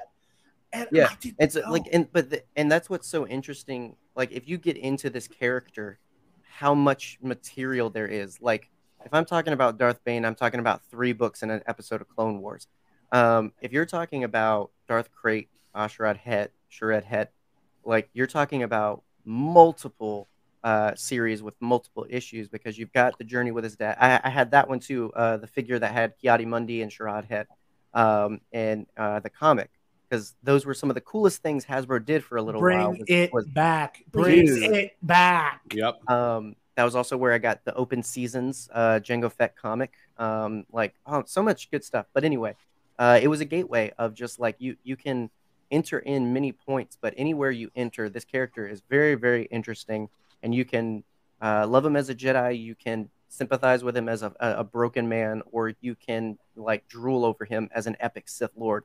Either way, uh, you're gonna have a good time. I think. And- uh, so highly recommend it. absolutely and i want to say like as like an as like it was my early teen years where i found out who he was so it's like oh this is super cool and like, Really? and, like darth krayt darth krayt was my like i only know about you through wikipedia right, Right. Yeah. so like i was like I would, and I would, I would just read wikipedia articles on all the legacy characters constantly but like legacy hadn't wrapped up yet and like the reveal of who he is hadn't happened yet Yeah. so like eventually I'm like, oh, I'm gonna check back in on Darth Cr- A'Sharad Hett, Right. and like freaked out. I'm like, I was like, oh, I already used my one. I'm like, how in the hell are you still alive? Yeah. Like, and it just had this like moment of like, oh my god, and this is so sad and holy shit, you know, like, and it, was crazy because for me, like, I I I learned about A'Sharad in that encyclopedia and then in that comic pack. And then, like, I read uh, The Life and Legend of Obi Wan Kenobi. And that was the Mhm. first time I, I got so excited reading that because I, I was like, A'Sharad Hett. It Oh my was- God. it was interesting, and I'll, I'll end on because I clearly we can make this just the Darth Krayt chat. Yeah. Um, we will at some point. but it was it was very unique at the time to have a character uh, that had been along such major points of the saga like that, right? Like um, for you know the height of the Jedi, for the Clone Wars, for you know post Order sixty six, and now further beyond. Um, it, it was so interesting to have such a long time with a character like that, um, and I think that's what made him interesting and what got you invested if you if you were there for the journey and if you get into it is because there's so much uh, depth to him. It's not just like a, a final duel in the Phantom Menace, although that's epic. That's plenty valid to have as your favorite character. It's like no, there, there's so much material to choose from as to why this character is at least interesting, but maybe uh, your favorite. So, uh, highly recommend. Again, Mhm. there's lots of material out there for it, but to say one last thing on it for people who aren't familiar with Krayt, but like, if, like let's say use the MCU as an example. Let's say, for the sake of argument, that in 10, 15 years' time, Nebula is the next big bad of the MCU. Like Oh, Thanos cool. level threat. I can see Thanos now. level Now I can make that comparison because I'm not sh- really. I wasn't quite sure anything about um, Darth Krayt. That was that Like- was a really good way to level it. Like, Holy like you have a character who's like, oh, like they're interesting. They have a lot going on. They're not like Yeah. central to the story for the most part. And then now they're the biggest villain who makes Mhm. every other Sith Lord look like a bitch. Like Right. he's just coming Yeah. through and just puts his Tuscan whatever's on the table. But Tuscan whatevers. That's the new snack from Nabisco. if if nothing else, look, look, Tuskens are more popular than they've ever been now. That's true. True. take a journey, find a find out more about this Tusken Jedi. Highly recommend it. Um, so uh, we shared a two. That was glorious. I was not. That was good. I, I was not expecting Darth Krayt. I expected Darth Bane, but not Darth Krayt. So I, that, I, I'm very pleased. Um, but uh, so now, uh, Mr. Scotty, uh, you're. number I would three. say this one may be most people's favorite Sith. So I'm willing to have all of your hands go up on this one. And it's possible that you maybe you you have a knack for the obscure, but this is the character that like even as a kid just nothing but interest and that's Palpatine. I mean like Mm. truly deep interest in everything. And like I was saying this on um pod. I know I was saying this on um, streaming Star Wars last night. Um, that there's a moment like as a kid, I remember watching the Revenge of the Sith trailer before Incredibles. Okay, before the movie The Incredibles when it came out in 2004, and not giving a at not caring at all about whatever what The Incredibles is going to be. Like not not caring at all, y'all. Like I remember watching The Incredibles, thinking about that trailer I just witnessed, and um As there was that one shot with Palpatine and he swings a lightsaber. I'm like, oh my god, he's coming back. Then I was like, hold on, wait a minute. So I pulled out my reference books because I had the Phantom Menace one, the Attack of the Clones one, and I had the original trilogy one. And I still have them over there. I'm looking through it. I'm like, oh my god, that's the same guy, but but like messed up. Aw. And I'm like, as a kid, I mean, you're like eight years old and you have these realizations, right? You know, I didn't read a Wikipedia article when I was that young. I was more or less just looking through books and going, Mhm. holy cow, this guy becomes that guy. And this is the movie that's going to do it. So when I went and saw that movie, my main focus, and I'm not kidding when I say this, was Palpatine. And so when he showed up on the on the top of that um on uh of the invisible hand, is that the name of the ship? I think it's the name of the ship. He's at the top of it. I'm like, oh my god, this is the throne room from Return of the Jedi. They're gonna do it. Like it was like all of it, right? It was all Right. of it. So that being said, good The pool interest- was good pool, kid Scotty. well, I, I recognizing the Lucasinian rhyme. well that's the thing, right? To be fair, with- I needed my dad to poke me and be like, "You remember the bad guy from the last movie? That's him." yeah. See, and that's the thing. You you watch these movies, and that's when it became a saga for me. It went from being just a movie to being like a whole thing now, and Mhm. like every little bit of it counts, right? So obviously, I could talk about what it means to me personally, but in, in terms of a character, I mean, you've just got one of the greatest villains of all time, like through and through, manipulative, the one that I can actually least relate to. Like I've, I, I mean it. Like about myself, right? Yes, you you see a Are you character sure? like that. Yeah, I'm sure. Uh you see a But doesn't- character like that and it's pure evil. Just Yeah. the most evil it can be. You know, he held on to his life because of evil. Like there's just Right. so much there. And Yeah. like I don't know, my big thing with Palpatine comes down to the fact that he he had always had a contingency for everything. Literally Mhm. like if he woke up one morning like with the alarm clock at a different time by accident, there was a plan for the rest of the day. like, like he just, I don't know. And like anytime, especially in the Clone Wars, you get these moments where like he makes a face, and you're like, oh my god, like you know, Yeah. the Zillo, the Zillo Beast was the best episode for that reason. Oh I think we're gonna get some more of that in Bad Batch now. But the Zillo Beast was one of those things. I'm like, oh my god, like you know, he had been thinking so far in advance. You know, pinning two different armies together, being the the the, the point that draws both of them in. Like, ah, I don't know. You could talk about this character forever and what the impact he has over the Skywalkers. And then, beautifully enough, Rey comes in at the end. If you don't like or you do like the movie, she, being a Palpatine, ultimately defeats. You know, a Palpatine does defeat another Palpatine. It's like it's Mhm. just God. Like I, I could talk about that for days because Hmm. there's so much there. This this whole entire you know saga so far has been um what's the two families in Romeo and Juliet? The uh, Cap Cap what are. Uh, the Asgards the and Capulets and the uh, Montague. Montague, Thank right? Yep. Yep. Uh, Montgomery. Asgard's Mhm. Montgomery. You've They- never read a Shakespeare play in your life. so that being I know said, he though- invented the name Jessica. he did invent the Oh name Jessica. wow, I didn't know that. Yep. That being said, you you get a character, you get a character that that you know you watch these saga films and it's ultimately the battle between these two people, and then you watch something like The Mandalorian, and his impact is still there, where Mm. you see the strand cast in the tube, and you're like, whoa, and then Palpatine or Snoke's themes quietly plays. You're like, he's just had his hand in everything, and it's impacted everybody. And um, I don't know, there is a mythos to him, but most importantly, the hell most importantly, there is a a certain I don't know, there's a certain air to this character, and it's probably I would really like to go on and say this, but he is probably one of the greatest fiction characters of all time. Like truly Absolutely. to his core, like truly, which is a weird thing to say, you know? Oh no, Absolutely Well- true though. yeah, Yeah. Like I, I I've said it on the podcast before. There is a reason that I will argue to the end of time that some somehow Palpatine returned is not a bad line. It's I not. agree with One, you completely. How would It- they know? It makes sense. How would they know? But Yeah. also, does Palpatine strike you as a man who dies? No. Absolutely not. exactly. He's a man with contingency plans A through like 65. Okay? Yeah. Right.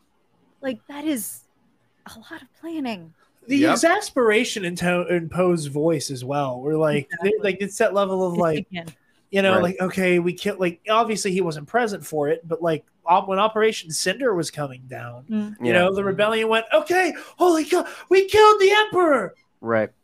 Oh my god, he's still killing us. Yep. And, like, Mhm. Yeah. so like the Well- fact and like his pay, like he, he was conceived at Endor. Like of course, Poe's like somehow he's back. On, the, I on thought my that Yep. parents helped lovely whack this forest guy. floor. Yes. Um, well, like the one thing I'll say about the whole Poe line is like I've never felt that more in the sense of like because I mean really they're fighting a war Yeah. and all of a sudden now some evil space wizard is has entered the chat. It's like, all right, as if things weren't bad enough, guys. Yeah. Uh, you know, it's just like I feel for the people. This is who we're fighting. you know, like because I mean, exactly. even even the original trilogy, if you watch it right, there's this whole war going on, and then there's this personal journey, right? There's Yep. the Skywalker thing going on, and then there's actually galactic war. yeah. And so I felt so bad for uh, Poe in that moment of like, hey guys, they're at it again. And there's Um, like real logistics to go on in this war. But Oh yeah. uh, Palpatine would definitely be my honorable mention, um, on, only because I do believe, uh, as has been well stated at this point, though, like he is such uh, an antithesis of the Sith, an Exactly. antithesis of the Sith, he is if you all will. the Sith. Um, just because like it, it's the natural evolution of things. Like you know we talked about early on the weapons of the sith have evolved from uh, sabers to politics. And um, uh, he's a very interesting you can't escape his his intrigue as a character. But for me um, I, th- I obviously my my other two have more to do i think with nostalgia and how they make me feel. I, palpatine doesn't make me feel anything. He's just daggum interesting. Yeah. um, and and and to kind of counter with Bane, uh, Bane also tried to look at prolonging his life, but only so long as the Sith could live on. Like I Mm-hmm. only want to live long enough to get killed by a worthy apprentice. Whereas Palpatine, all of He his has no intention to die. he will not let it pass on. He believes he is the one who should be the the one the holding the leash of the Sith forever. You know, and, and that's the whole deal with the final order. All of that stuff is so that he can uh, once again have power because he can't. He, he's he gonna- doesn't.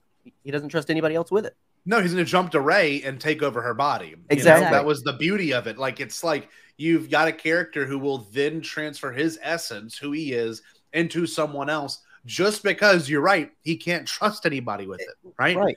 It's it's not even this just like you go do my like no let me have your body so I can ensure my legacy. It's just No. it, it it's incredibly interesting and uh, hella maniacal for sure as Yes. well. So Absolutely.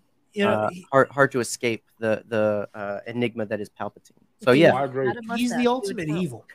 You know, He is. like he is. like look at look at Bane, look at you know he, he's the same flavor of evil like do some of my others like Exar Kun, but like taken to like the nth degree because you have somebody like Palpatine doesn't believe in anything. No. He's he, He believes believes in in Palpatine. That's it's right. not about it's not about the ideology of the Sith, although he holds himself on this pedestal as the ultimate Sith. right. But that's the only reason why he cares about the Sith because he's the best one. It- He wants right. like yes, it's self-serving.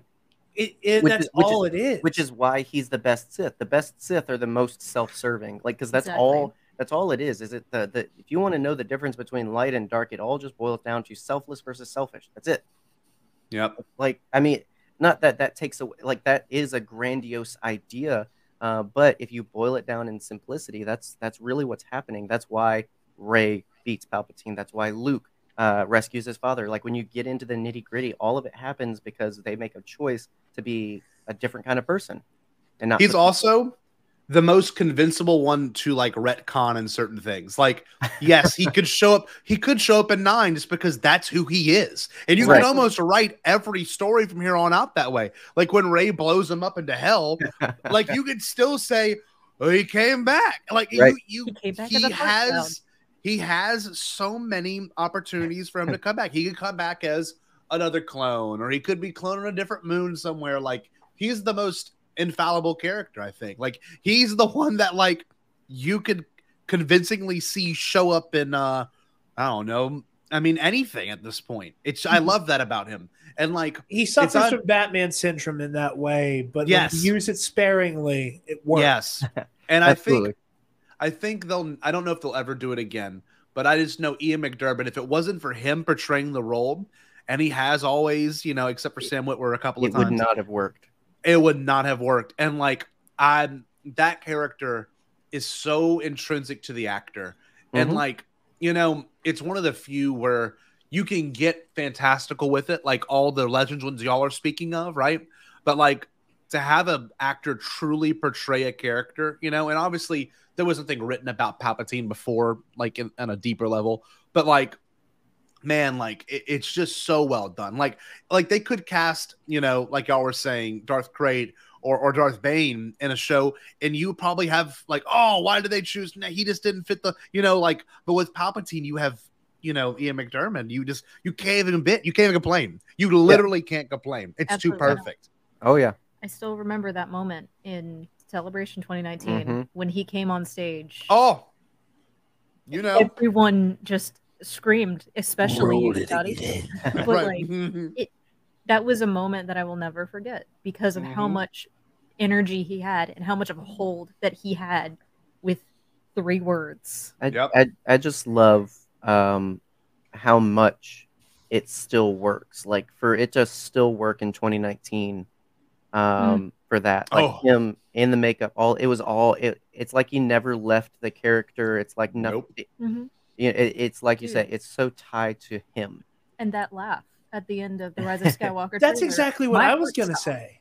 Right. Like, it, he the way that like the tra- like again like again like that there's so much going on in that trailer and it was such a it was such a vision of things to come of like oh, what the hell is happening oh my god oh my god oh my god oh my god oh yeah.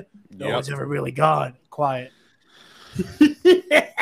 and you're like oh no oh god jesus god oh no everyone's gonna die like Yep. you- it's just the immediate like nobody here is Yeah. prepared to deal with him and No. it's- and it's terrifying that- he is that is- horrifying what I've loved about this journey with modern Star Wars is it's taken me back to that place. And this is totally off topic. We'll get back, I promise. But someday.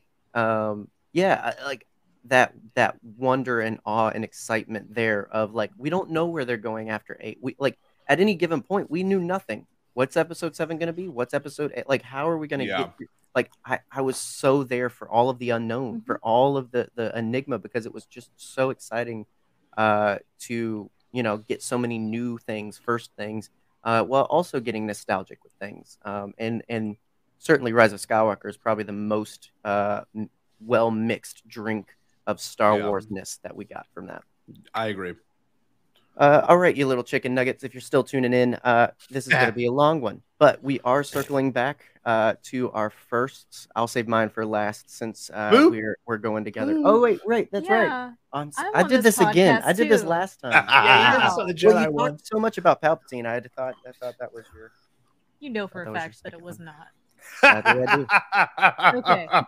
So, gentlemen, um, surprising no one, my my second favorite Sith Here we go.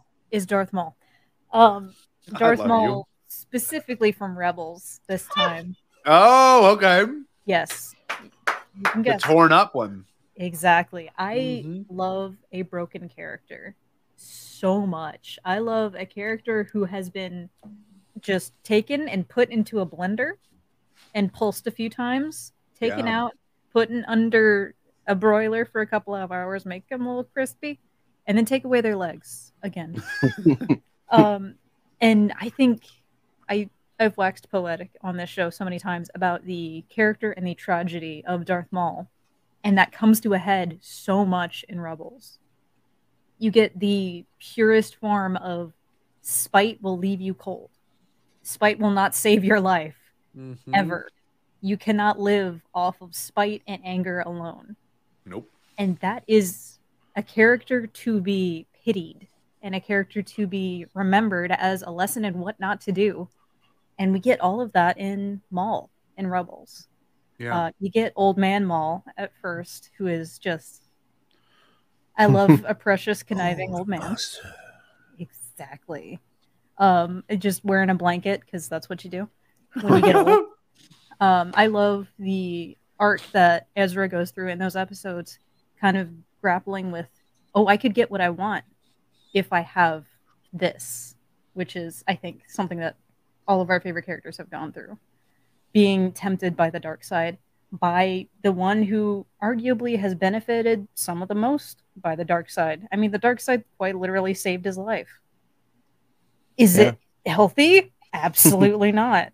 Mm-mm. Is it Um, interesting? Yes. Oh. It's very interesting. Um, And then, oh, sorry. No, I was just gonna say, like with with how you're talking about Ezra, like that, no more than in Rebels, but especially throughout his entire uh, character journey, Maul is a character that affects other characters. Yes, Um, he is the fulcrum of a lot of the story. Hmm. Not like the fulcrum, but like a fulcrum. See what you did there. Thank you. He would make an excellent rebel if he, you know, was interfered with at a young age. if he went to the Boys and Girls Club on Dathomir. if things went very differently, yes. I've, I've toyed with writing a fan fiction about that. I have. I was actually talking to Taylor about this last week or Send two weeks ago. me. Is that I just have like there's just this like this huge number of like ah, I want to write that one day outlines, just Sure. talking about like what what what if twin suns went differently. Mm. You know, I have, like, that's what's on my shirt is like all the different times Obi Wan and Maul crossed paths. Twin Suns Yeah. is on here, and you know, I he, he could have been so much more, and it's so Yeah. tragic. If- and yeah, If Obi Wan had just been like, "Come inside, please. Yeah. Let's sit down for five Yep. seconds and talk about." knock it this. off. It doesn't 30 have to end this way. It's absolute moron. And that- just, Yeah. just, just stop. The the, the duel of minutes. fates would have been completely different Yeah. for sure. And Yeah. that's the most major tragedy of Maul as a character is it didn't have to be this way. Yep. Mm. But He's at the same time, Palpatine's like premium victims. I'm sorry, I keep talking. Exact- go over you, ahead. but no, that's no, exactly it was just is. just that thought. You know, Yeah. like he was taken at infancy uh, Yep. from his mother and trained to be one of the perfect Sith, Mhm. and that is tragic. Like he never had a choice, and that's Yep. why I love him so much. Honestly, Well, and and that's the thing is, I mean, he constantly felt like he hadn't. He kept progressing as if he had no choice but for vengeance, but for what he's been taught and all this other stuff. And like that's what Rebels does so well is Mhm. like, yeah, we get uh the the makeup of the character from Clone Wars, but Rebels ends it off Yes. and reminds us the kind of character and, Yeah. and and lesson he should be and that like you you choose Mhm. to or not to uh, uh, stay exactly. in that place. You know, like Yeah. I, the the exchange of dialogue in Twin Suns. You know what I've risen above and all that. Like Yeah. it's it's t- staring you in the face. Yeah. Of like, and it, it's a great reminder that all of the Sith that we interact with in the Clone Wars, the prequel era, are victims. They were victims of circumstance. They were victims of actual trauma. Like they made their choice at the end of the day, but they were victims of many great circumstances. And I could keep going, but I'm. Hey, Scotty, what's your number? Well, no, no. I, I do want to speak to, to Broken Maul real quick, if you don't mind. Absolutely, Because- please. That was one of the biggest shocks of Rebels that we were going to get a Broken Maul, and you know, Mhm. and then we end up getting, and you know what? There's another another version of Maul that we can add to it. Obviously, we'll talk about Clone Wars Maul. I guess if I can guess, Boop's next one. But uh, You can't. but- okay, okay. So we're gonna get at some point. nor they're going they're going to in some capacity talk about you know um crime lord maul and that's gonna be Mhm. so cool to see too but it's a character that has had so many chances to come back to the light but also come back as a new character Exactly. and he has come back as a new character but like it's one of the few characters that have gotten that has gotten a bunch of different things in every form of uh, Star Wars storytelling, and like I'm just thankful that we've got a character that's multifaceted and Exactly. that's that's that's obviously extremely important to the saga but unfortunately is a is a child of just you know being never being number one. He always he's always a second place you know even like person. It's bad right? He was second place to clone wars because he you know couldn't come back in live action. George hmm. even considered you know maul to show back up in the sequel trilogy apparently. You know like it's just he's always had this chance to come back. And like unfortunately due to his character flaws he never will. I don't know. I i love that character. That's the one character that that is truly the most compelling i would say Yeah. Of of the sith to me like truly compelling yeah. He, he gets in his own way every single time. yep Like, yes he has he, so screws many himself opportunities to Yep. just let go. Mhm. Just Oh. take a hand of someone for Pete's sake, please. yep nope Well, and it's the uh, the last character you expect to get those sorts of interesting stories and life Yep. lessons from. Uh, you are know, the action figures. Oh, I have an entire shelf right there. oh yes, No, but that's what I'm saying. Like it, like that's something that I've loved. I mean, granted, Clone Wars is pre Disney, obviously, but like the Disney era of hey, let's give these action figures a personality between Maul and Boba Fett at this point. You know, like it's one of my new favorite things. Is like Mhm. yep it's like you said during the Jedi episode, like you know, okay, let's get this over quickly. I like Boba Fett. Yeah, he looks cool, doesn't he? Cool. Right. Moving on. Uh, and now it's like, yeah, Boba Fett. He's like really complicated. Mhm. Yep. He's got a lot going on right now. Yeah. Um, Well, and and that's the thing is like, uh, you, like mentioned there, it's like we can go as deep as we want to, or it can it can just be he's a really cool little guy who's interesting to s- kind of tag along with through the story. Yeah. You know, he's the he's the great little foil uh, along the way, or yeah, you can get deep with it. Yeah, you can Um, get Yeah. deep and you can get sad. It just You depends on, on, on how how far you want to go with them. But um, yeah, again, it's just it's so interesting that we're talking about Maul like this, like you know, twenty plus years later Yeah. after the Phantom Menace. No, I, I- like I never would have thought uh, has become the character that he is now. But Mhm. I'm so glad he. Yeah. I'm I'm very glad he is Also, Crime Lord Maul is my honorable mention. Crime Lord Maul. Yeah, there you go. I can't wait to get more of that. That's gonna be so cool. Oh, That be dude. so cool. So now, Jared, Here we go. you're number one. Do you really think we could talk about the greatest Sith of all time and not invoke the granddaddy of the Jedi turned Sith and not invoke the greatest Jedi killer of all time? Cue the damn music. It's Darth Vader. Come on. Let's go. Yeah, maybe, maybe, maybe Vader being number one is a little phoned in. I mean, if it is, then I'm right there with you because that's also my number one. no way. Do it. I'm Go off, serious. Queens. I'm serious. Go off. Yep. All right, Darth, go off. Listen, going. the, the thing that yeah, I love about Vader in this context of like, oh, like you know, your favorite Sith Lord, any type of like, how are we going to compile the Sith and whatever direction you want to come at it from?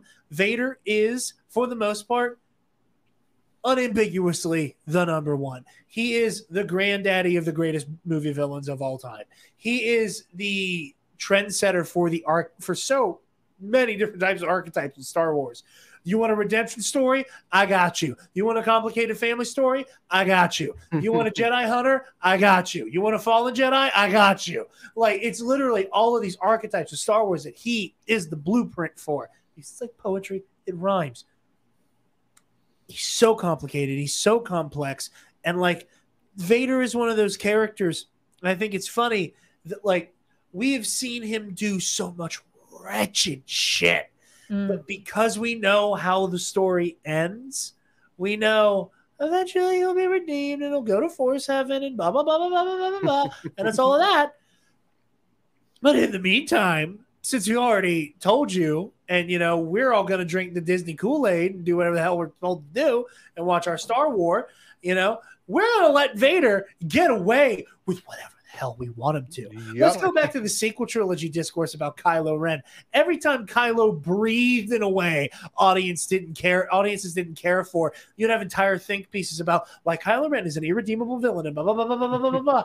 The- the- Vader can do anything because we already know he will be redeemed, and that's another thing. How redeemed is he? Another conversation.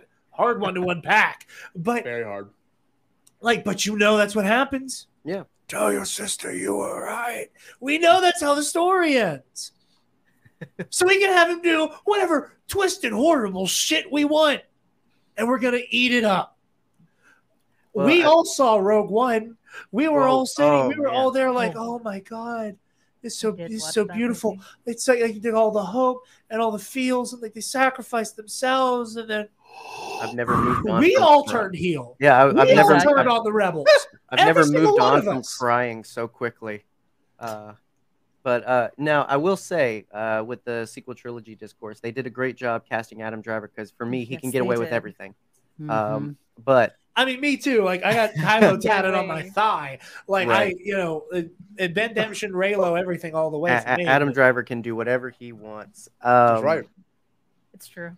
even turned into a centaur. But He can for- turn into a centaur, apparently, can't which I feel like is feeding the wrong crowd, but whatever.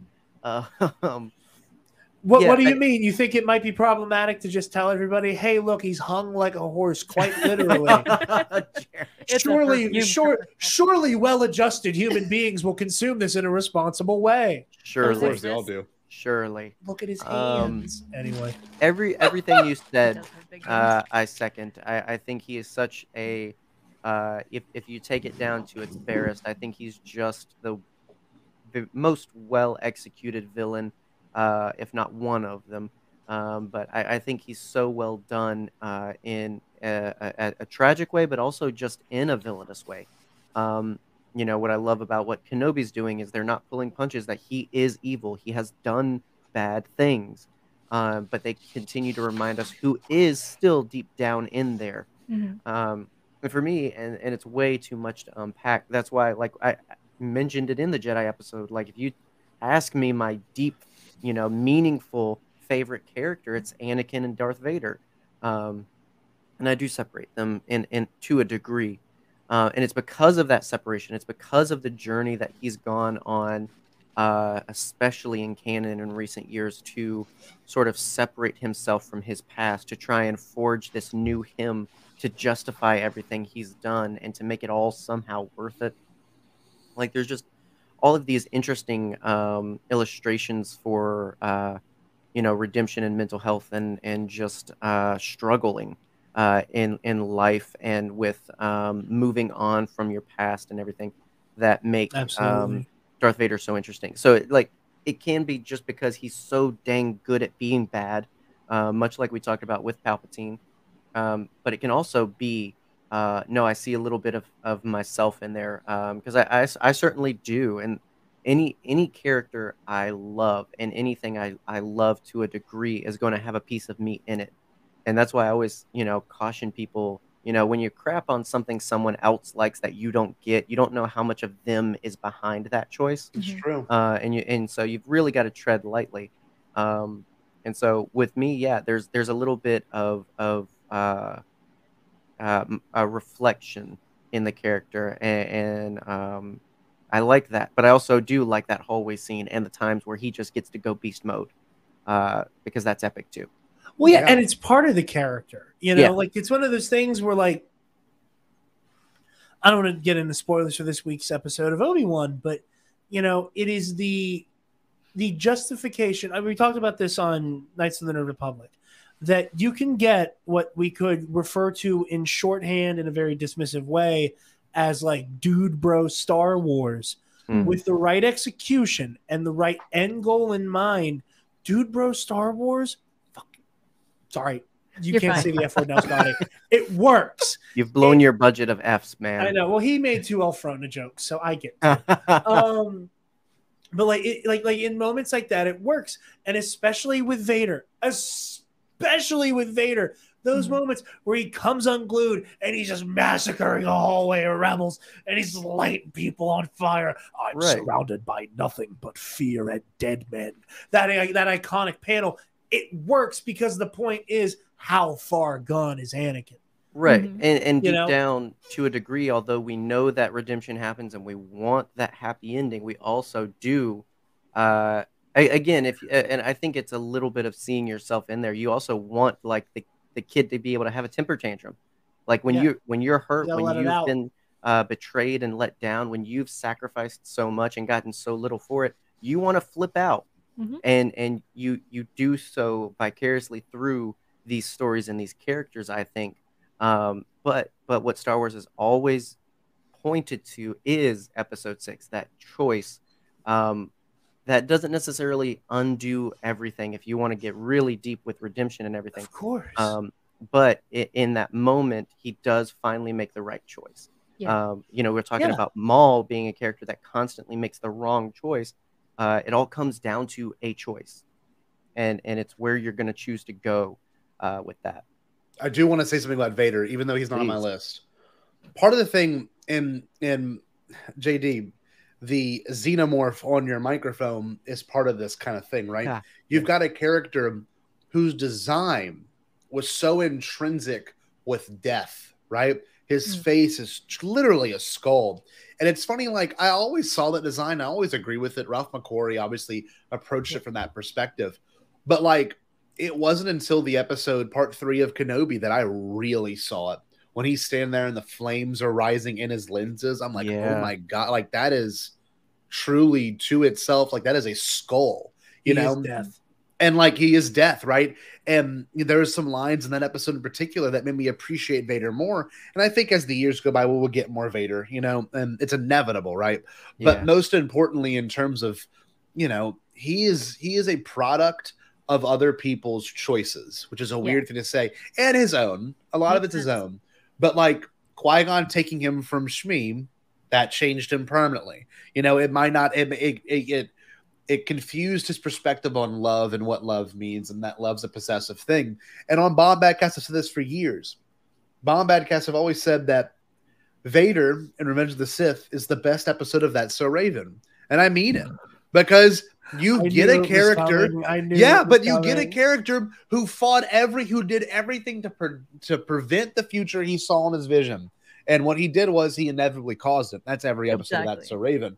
So like, it's such a weird thing. You got a com- character that manifests death, that brings death, but it's his death that saves him, and it's such a, I don't know. There's something to that, It's right? very that's that's there's something very poetic and philosophical. But, like, there Yeah. for when you Yeah. take you take the helmet off and he's like a he's not even a man he's like he's like what he's almost i saw joseph campbell the guy who obviously inspired george described it as he's a worm of a man and he is Mm. he's just there he's just like cut open he's just gray like Yeah. that that's such a compelling image and i'm hoping and i really mean this i'm hoping with this finale of kenobi you know in the upcoming week we will all have a different perspective on vader to add to this list you know? Yeah. right. give us more right? We need it. We we don't need it. We got enough already. But every layer they've decided to add to this character has been so well done even in rebels. Yeah. and obviously the great moment at the end of clone wars season 7 that was one of the greatest moments ever. Yeah. when he we- sees he sees himself in the reflection of a clone helmet that is also the reflection of his padawan's face. Like that is just like yeah. god like you can't get much better than that you really can't Well, and and we've we've like you said, we've gotten more. I think we will continue to get more. I trust their uh, well placed hand with Yes. him in storytelling because everything we've gotten has been valuable to the character that we already feel we know so well. But again, it's that we're not growing in knowledge; we're growing in depth. that's Right. right Everything's just adding another layer uh, deeper. And um, I saw something. Somebody had uh, an article that somebody had written, and they were using it as a, a, a sort of slander piece to Kenobi because they're saying like, well, it's more about Vader than it is about Kenobi, uh, the title character and everything. And I'm like, r- I well, I, I don't know that that's necessarily a bad thing because I'm enjoying both. And Yes. Those And- Yes. characters are so linked Yeah, you, you. Oh, can't yeah. take them apart anyway. You couldn't have Vader without Obi Wan, unfortunately. That's part of that's part of the Man, I came to watch this Batman movie and there's so much Joker in it. Like, right, shut right, up. seriously, Shut seriously. up. That is the most brain dead malarkey. I'm censoring Don't myself. tell me you don't get Star Wars without telling me you don't get Star Wars. But I'm anyway, changing my Twitter I- bio to brain dead malarkey. oh it's good good You're band welcome. name. I want to take something Scotty brought up, and I want to like, I want to like really wax poetic here for a second. Oh, Whack it. I love the idea that like An- that Anakin Vader is like this product of other people's choices, chief of which is his own. You know, like he like it is it is this level of like right place, right time, or wrong place, wrong time. it's wild That like that like you need like like like the Emperor needed Qui Gon to die, and he needed to do this, and he needed to launch the war, and he needed Anakin to survive the war, and he had all these things, and Anakin makes that choice to turn because of all the trauma, all of the things that shaped him as a person to have that possessive love and that like, well, I can't let her die. What'll I do without her? exactly And one of the things I think is so profound and disturbing about Vader is that when he when that helmet does come off, what you see is not the burn victim. Yeah. It's the dark side degradation. Yeah it's true He's he has sold his soul down the river so hard and has let his darkness consume him to the point where even what you would and even in Obi-Wan, like he's like he's still red and shit. Mhm. Like he's Yeah. still burnt. In those nine years, there is so much darkness in him that the force eats away at his body and leaves him this gaunt, like just specter looking thing. Like that is how much Yeah. he needs the dark side. And it's That's just right. like it's it's all he has left. He's and- It's That- exactly it's it's all he has left, and you know I think it is so. I think it is makes his turn back more meaningful, and to not get into the whole is he actually redeemed or We don't not have that, conversation. We don't. right. we don't. We don't. I- To, to my short version of that, that is up to every person who has ever dealt with Darth Vader But as far Mhm. as the Force is concerned, they know what Anakin Skywalker's soul looks like in those final moments. Mm. And I'm not a very religious person. However, I think there's something deeply spiritual and beautiful about You that, think that? like, you know, the Force knows. The Force knows that given the opportunity, the lengths Anakin would have gone to to fix his mess. That's right. But, Sure. you know, I've always said my favorite character in Star Wars is Kylo Ren, and it's because my favorite Star Wars character is Darth Vader. Mm. And I think it's one of those interesting parallels where, like, Vader truly all he had left was the dark side. I don't think it ever truly crossed his mind that maybe Nope. he can come back Right. until Luke was like, This isn't who you are. Well, Knock it off. And then it's at one of my favorite under, un, uh, like, under, you know, very, very, uh, I don't want to say underwhelming, but like very restrained moments where Luke goes up the elevator on Endor and Vader just kind of looks over the forest. Oh, it's and there's and then and, the, and there is just so much subtext there. I Mm. would go so far as to say that the moment where Vader just silently looks into the distance and just ponders the last like 22 years Mhm. has just as much like retroactive subtext of how did my father die mm, No. and like that Obi-Wan doing one of these "Ooh, people have died before they turned to evil like it has Yeah. that it, it has the same amount of like well shit you drive a hard bargain Luke That's right. like and it, it- there's so much to that fight that comes after it is he saving the emperor is he saving Luke from the emperor like what is like, what is happening and it's just it's all from a certain point of view. swirl, It's all from a certain point of view, and Darth Vader's the goat. So, uh, yes. uh, I, I, I, to Brian's question, I do think he's the chosen one. I absolutely. I Absolutely. Uh, theory. I believe in uh, the it. Book of Esther approach to that kind of conversation, and that there's a chosen one for a chosen time, and Yeah. that's a that's an episode in and of itself.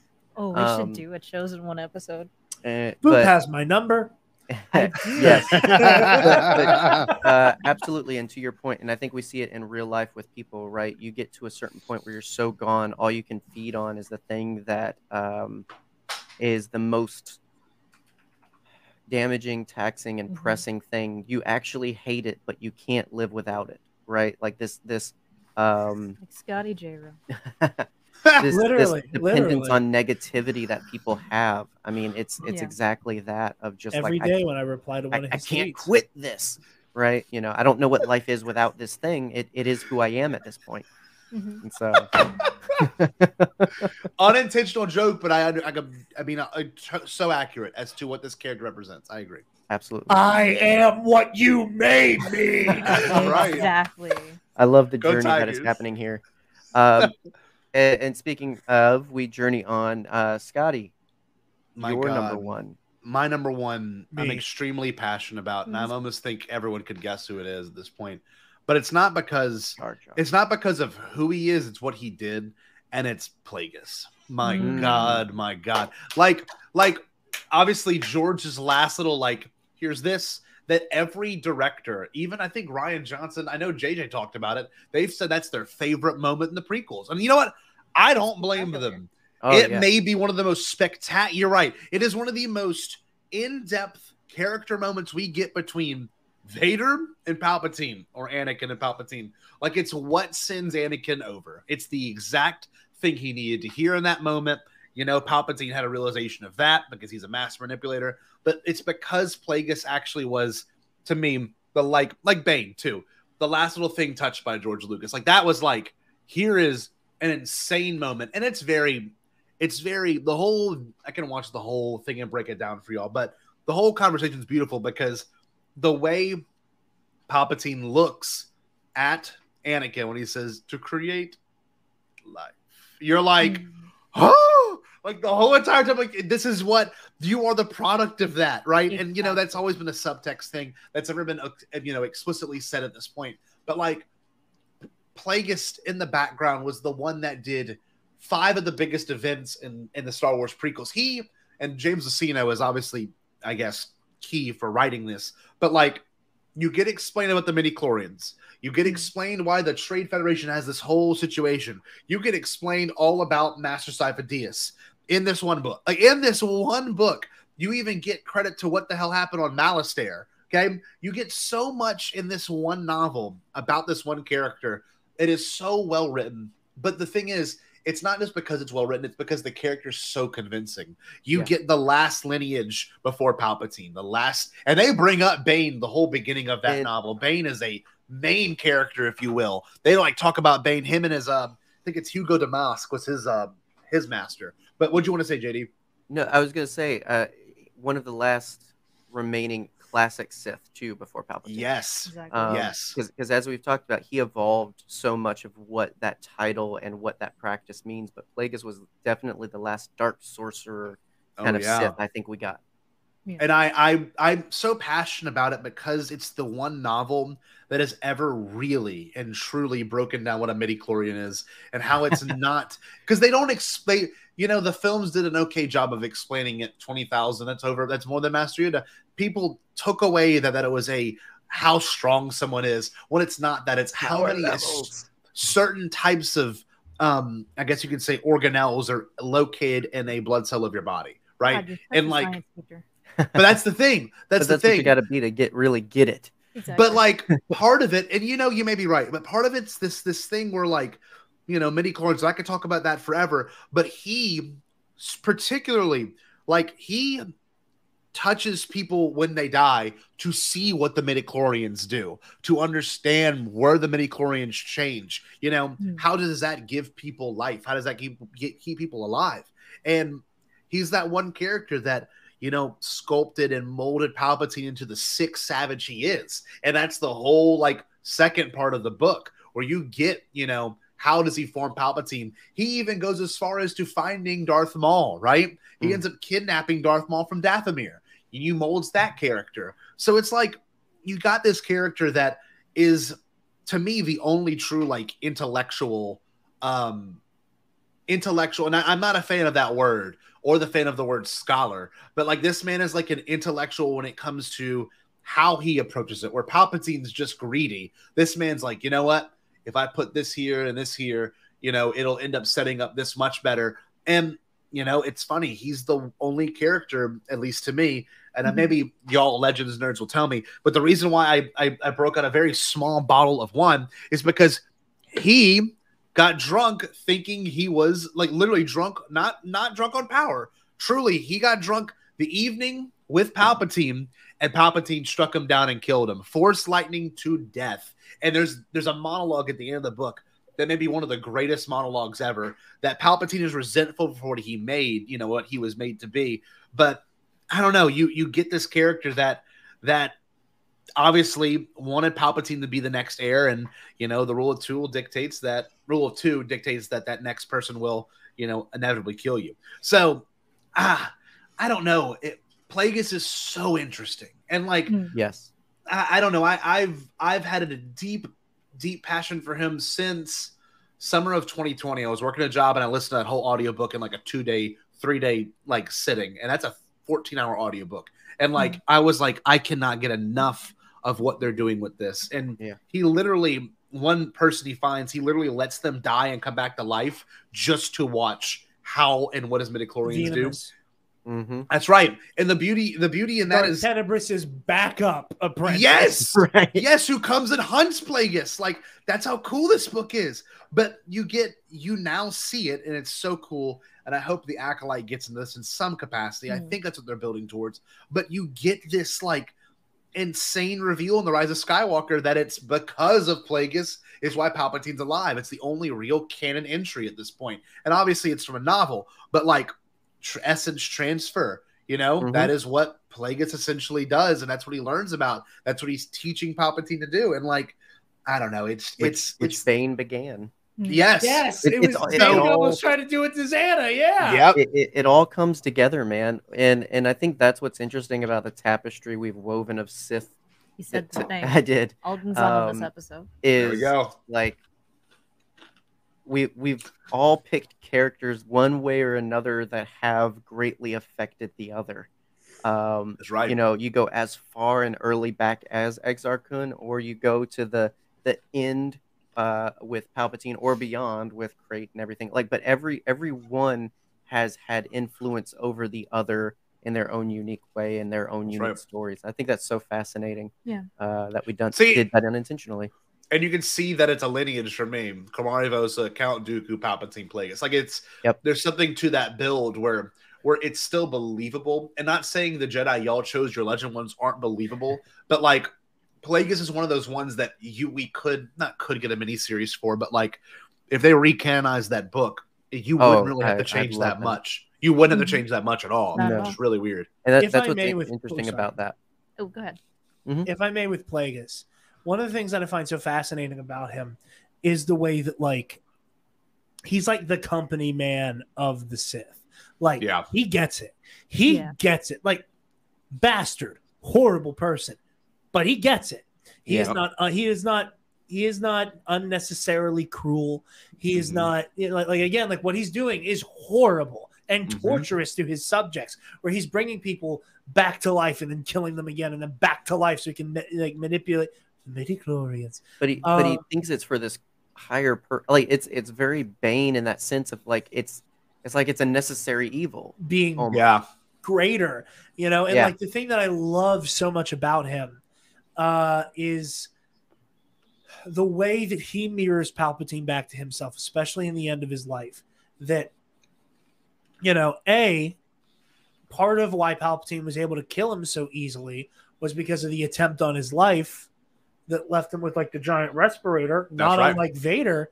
That when Mhm. Palpatine was like, "All right, nice knowing you, Hego," and just like you know electrocutes him, is that he shut his shit off by Yep. doing that same way he'd kill Anakin later.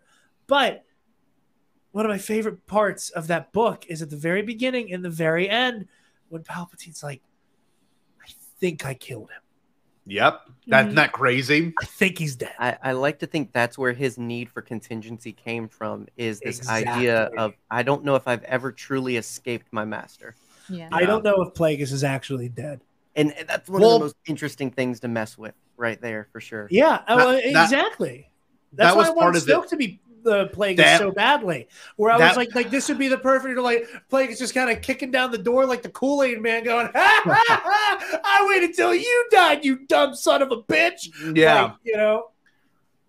I agree. And you I know like what's funny? There was that one moment, and I don't know if it was intentional, and we can speculate on this all we want, but it was at the San Diego Comic Con that they let fans go up and ask questions, and someone straight up asked Daisy Ridley, of all people, is is Snoke Plagueis? And like she looked at Lawrence Kasdan and JJ, and they were both like, No, no, you can't answer that. And I was like, Oh my god, if they had if they had done that route, you know, I, I, Scotty, I will correct you briefly. Daisy Ridley looked over and under her breath went, "Is that the one that we were?" Like she says, Oh, "Oh, that was it. Isn't that the?" And then and then JJ was like, "Oh no no no no no no no!" Great book. Secret box God, secret box.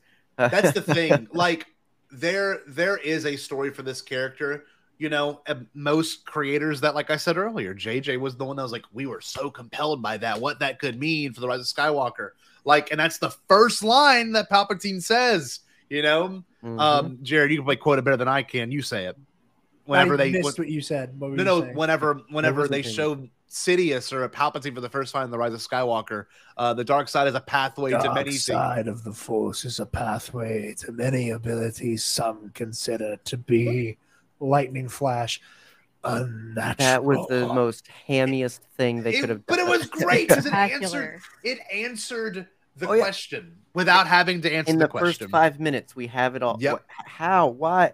the dead speak. Listen. Like how it's because of Plagueis. And honestly, if that movie had spent, and I'm not joking when it says maybe, maybe another line of dialogue, I learned it from my master, Plagueis. Mm. You know, like Right. that would have That's all been it was missing. for that that it's so funny because I love that movie, but that would have been one of those moments where like, aha, you know, and everyone would have been like, let's look into what the hell that means. And you right got for your the answer. spoon-fed fans. Yeah, it would. Yes, it would have definitely helped. Which is nice such a because little- that is so far down on my pecking order for Yeah, like me too. things I would fix about Rise of Skywalker. sure, sure. Like I don't like them using Palpatine as the villain, but like the way they bring him back And again, maybe it's because I'm a Legends guy, but when people are like, "Oh, this doesn't make any sense," I'm like, "No, his his master was the granddaddy of midichlorian manipulation. The whole point was to figure out how to prevent Right. death." Uh, They Like, they literally did this it- 20 years ago, right? Yeah, Yeah. It's, like, it's like that's been a thing. It's damn near impossible to clone force sensitives. All of Yeah. this makes sense. And another like,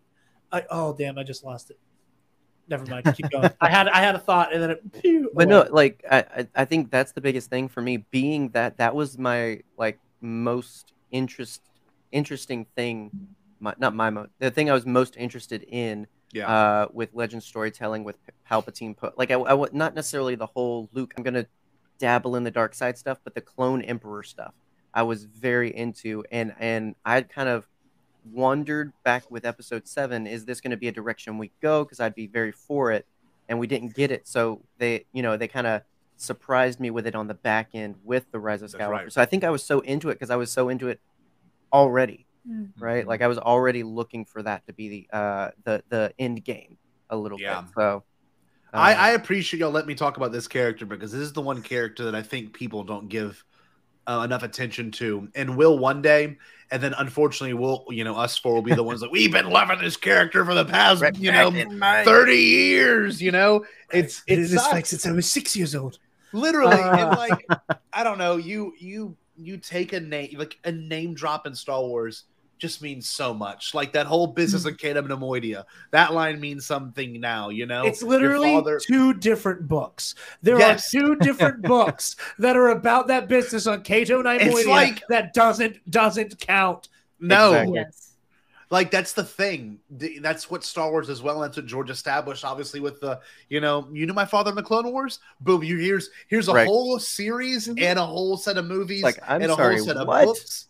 Yes, and like D- George writing that was not writing it, you know, because it was the last Star Wars movie. He was writing it because he knows someone would fill those gaps later, and Exactly. it's just probably the best example of filling the gaps in and not being God. That sounds so bad, and not being terrible. Does that make sense? Like, Yeah. I don't know. Yeah. I Yeah, I feel like James Luceno truly couldn't have written a better novel. And I, and I I'm a, I literally bought it, y'all. I'm not kidding. I'll show you. I bought it to have this conversation with y'all. I listened to the first um hour and a half of it this week. I'm not kidding. And well, by the way, him being immune also is really sick because we need more. We need more like really different looking yes. Sith. Like if we got a Dug Sith or Oh or um, you know, or like a Neimoidian Sith, like just Mm. Just something. God, well, that'd be cool.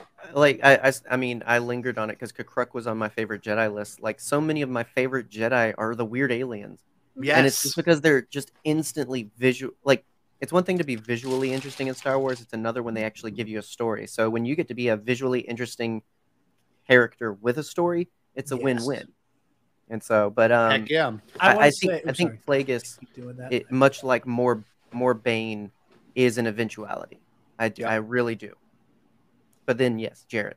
I just want to say, I remember what I was going to say earlier. with There we go. Like the whole company man thing is that like, and it's and the tragedy Lots of Darth Plagueis the Wise. He thought Palpatine was his ride or die. That's right. Like he was, That's the worst especially after getting stabbed in the back by Tenebrous. Uh-huh. Right? Because like with uh, like what happens with Tenebrous, like he did, he wasn't even like super focused on killing his master until a giant rock fell on him, and he was like, Right. Okay. All right, well, that's taken care of. I guess What's I'm the this Sith master about? now. Uh, and then goes off, but like he was like he was like waxing poetic, not unlike Dooku does in the Revenge of the Sith novel, That's Yes. right. Mhm. where there's that level of like, we did it, we won, we can start Mm-hmm. to the Sith can become like powerful and like an army again. There doesn't Yep. just have to be two of us anymore. Like Plagueis really thought he was riding to the end of the sunset with Palpatine. God. I think that's when if if you're Palpatine, only because Palpatine plays with both of those characters, I think that's when you know they've fulfilled their purpose. Yeah. Is when they start to see this other plan, this other future. That's when it's like, all right, nope, they are no longer useful. It's time for me to step in and take it back from them. Yeah, Um, and like I got one thing I want to add at the very end of all this, if you all don't mind. Not not the whole conversation, but but about to wrap Plagueis up. The best moment in that novel is him and Jared's talked about this on my show a couple of times. Is when he sees Anakin. And yes, that Mhm. shit, that is that is to me one of the greatest moments in all of Star Wars. He's he's like, I sense that. What do I sense? Like I sense something I have never felt before, and and God, it feels so familiar. And then he goes and looks off the balcony, seeing Palpatine greet Anakin and all them, and it's he. It's literally who he made through the Force, and it's Mhm. like, God, it's like that's like the most awesome moment to me and ever. it's the freak out that comes with it too. yes, Right. because like and I love like the and it's the line where it's and it's so on the nose. yeah, But whenever like Palpatine and Plagueis like have that moment where they and they just they just feel when they first like yes, in quote unquote create Anakin We did it. Right. when they Uh-huh. when they go okay we just did something but yep, the Force did not like that yep. and one Yeah, of them says like it. I feel like the Force is going to strike back. They said Yep. the thing, Uh, but the way that Plagueis for like years after that is like What was it? any day now, any day now. Yeah, what I'm could gonna it be? step on this mine and I'm gonna find out. And then, like you said, like he sees it, he just has that like, oh my god, That's holy him. shit, oh Yep. my god, and it's like, and it's with a Jedi, damn it, like. Yes. But and it ended up being God. exactly bring what they needed. like this Qui Gon Jinn guy's gonna be a problem, Uh huh. Right. you know. And it's like, oh great, it's with Qui Gon, cool, right. God, it's so I knew I shouldn't have let you watch the kid. yeah. good. so good. Yeah, thank you for that. I, I needed that moment to talk about that. Absolutely. Everybody should go read Plagueis.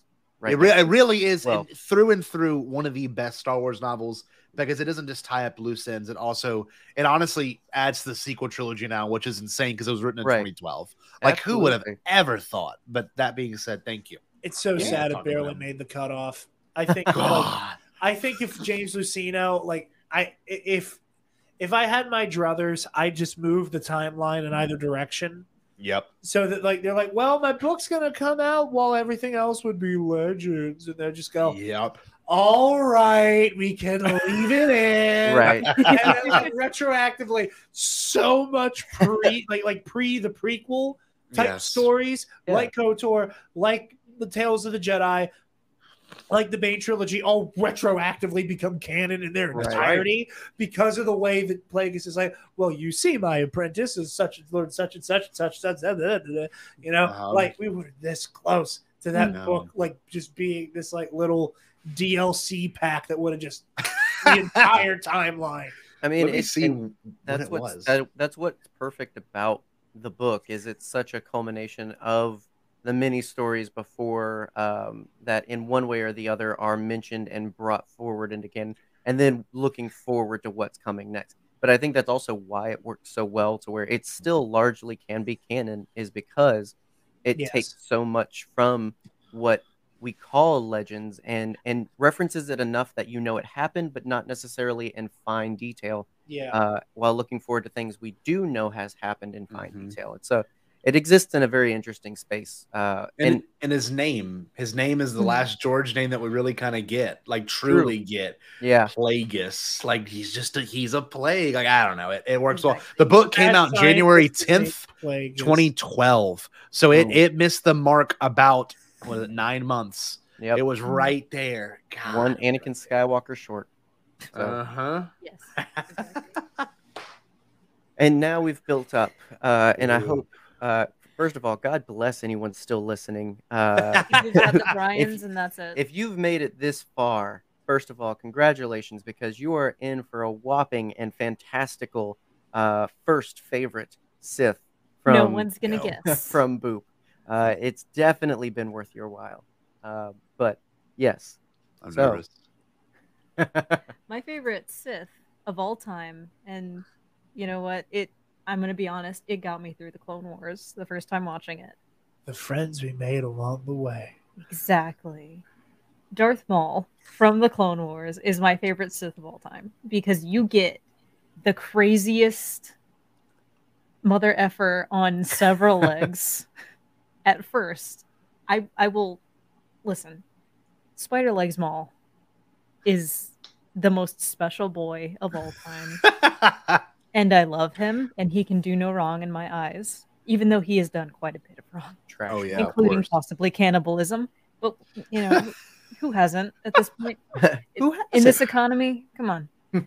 um, yeah, I I was not expecting crazy spider legs Maul, and One of the it best. knocked me out of my freaking seat and I was Mhm. so bedazzled, no bedazzled, Bedazzled. bedeviled. Good movie. If you were expecting Spider Leg Maul, I want to know what you think the lottery numbers are. to. Right. If that was Yeah, on for card, if you Exactly. had that specifically, gift of prophecy right Well, there. like I, it, the same thing happened when we watched Rebels. There was a lot that you, you kept me from. Um, Tried to, yeah. tried yeah. to. Yeah. Obviously, there were things that you know it's a several year old show, can't keep me for everything. But seeing Maul in a state of utter brokenness, just this is what happens when you are left to die and to stew Mhm. for That's right. years. Uh, at that point, Thirteen. um, or no, so it was 10 like years. So yeah. that would have been 12 years. 12 years after the Phantom Menace. Mm-hmm. something like that. But yeah, that that is what happens when hatred is the only thing that's keeping you alive. It will break you Yeah. down to your barest form and make you into a monster, only to be rescued later by right. your brother. Hey, Yeah. well, if there's a positive message we can have here, family, family will save you from a garbage pit. Okay, now. and Hey, oh, a snake guy. And Oh, then poor- Snake Eye. Honor- honorable mention, poor Savage Opress, man. don't get me started on some. The first Zabrak to ever actually use his horns. Nah, Right. That was awesome. That's the Oh, only poor good thing What have been doing? did. Poor What have you been doing this entire time? You know what, Boop? I, I gotta admire you for one thing in particular. You chose a Sith that may be the most multi-charactered, though, and I mean it. Right? You got a you got a Sith that has had different story elements always thrown at him. From like you said, the broken one. You know, you know the mm-hmm. crime lord one. You've got the youthful one, the revengeful one, and then you've got the the broken, like not not the broken one, but the the the pure anger, the the the now living, the undead Maul. Like you've got you've got so many good. That was such a good decision. And I know I know you. That was clever, but that was such a good decision. Thank you, dear. Um, like I, I love the arcs that Maul goes through, specifically in the Clone Wars from season four, season three, season, Into season. season four. to season seven. Yeah. He goes through a lot in that time. You get to see brokenness. You get to see pure rage that is, you know, tamped down into the most beautiful, cool exterior. Like he is a Bond villain Yeah, of he the is. Mandalore arc. That is Mm. peak villain, in my opinion. And you get these, you know, these snippy little one-liners here and there, but it's mostly just like this cool, deep rage under the surface. He is a postal worker ready to snap at any moment. I am. i will forever say that. He's a And- mall man. exactly. He goes Yeah. from a ah! monster Exact- Stop stealing my jokes. Stop it. He he goes from a monster to a reckoning in that arc. Like this Mhm. is what happens when you cross me. Mhm. Well, eh, to what we see, uh, to um, use an illustration that was, I I forget, I don't know if it was Star Wars Insider or whatnot, but they mentioned him like, you know, when he's introduced in the first film, he's like a mace. He's like some blunt, Yeah. heavy, ballistic weapon, right? He is a lion pacing in a cage. and Uh-huh. um, what we see through the Clone Wars up- up until he ends is so much of that weapon getting chiseled away until all that's left is a stumping knife. That's Right. right. That's all he's. That's all he is when he finally meets Kenobi again um, under the twin suns, or I guess the twin moons. But um, I think this is one moon. um, one of the interesting parallels, kind of something to throw to Legends peoples um, that I've seen actually is this analogy for because you mentioned and we talk about often how um, we are still here. Yes, Milky. Not Um, yet. I haven't had enough.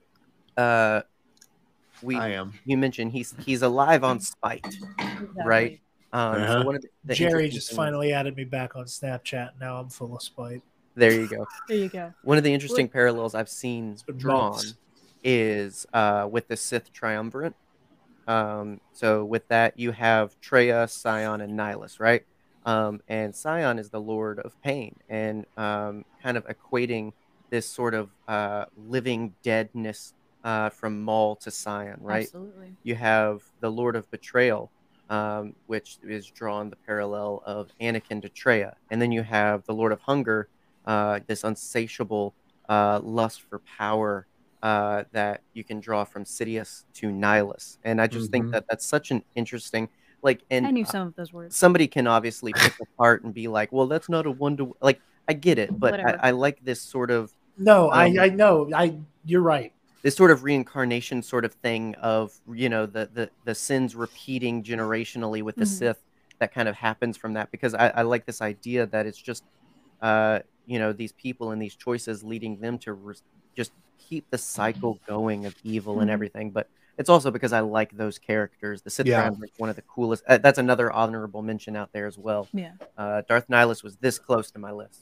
I thought Uh, you were saying that your your honorable mention was the entirety of the Sith Triumvirate. I mean, techni- technically, you know, it's sort of that Trinity thing where it's like they're all Yeah. co-equal in power and Oh glory, gosh, right? Let's like, not get into theology, please.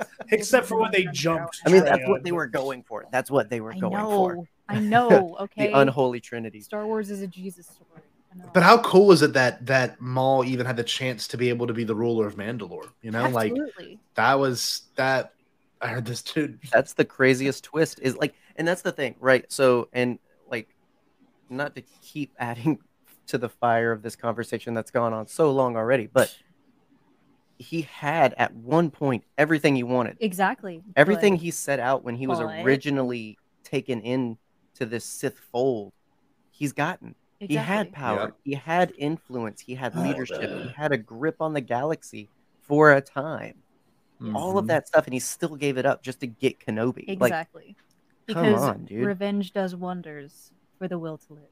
Mm-hmm. And Nice. That is all of Maul in Well, one line. but that, but that's the difference, right? And and that's why Kenobi and Maul. And I know you have your Ahsoka and Maul dyad thing, but like Ahsoka and the Maul are best. dyad. I will the preach that. best. where where Kenobi and Maul I are like so that. linked is is that is Mhm. that they both have that that desire to keep going for revenge's sake, Yeah. but they go about it different ways. Uh, like Maul wants to weaponize his revenge, where like uh, for Kenobi it becomes, and I think we're seeing that journey with the show now. It's it becomes this this flip of like, no, my my revenge is persisting, continuing, keeping the light alive. That's the point of the line. Look what I've risen above. Exactly.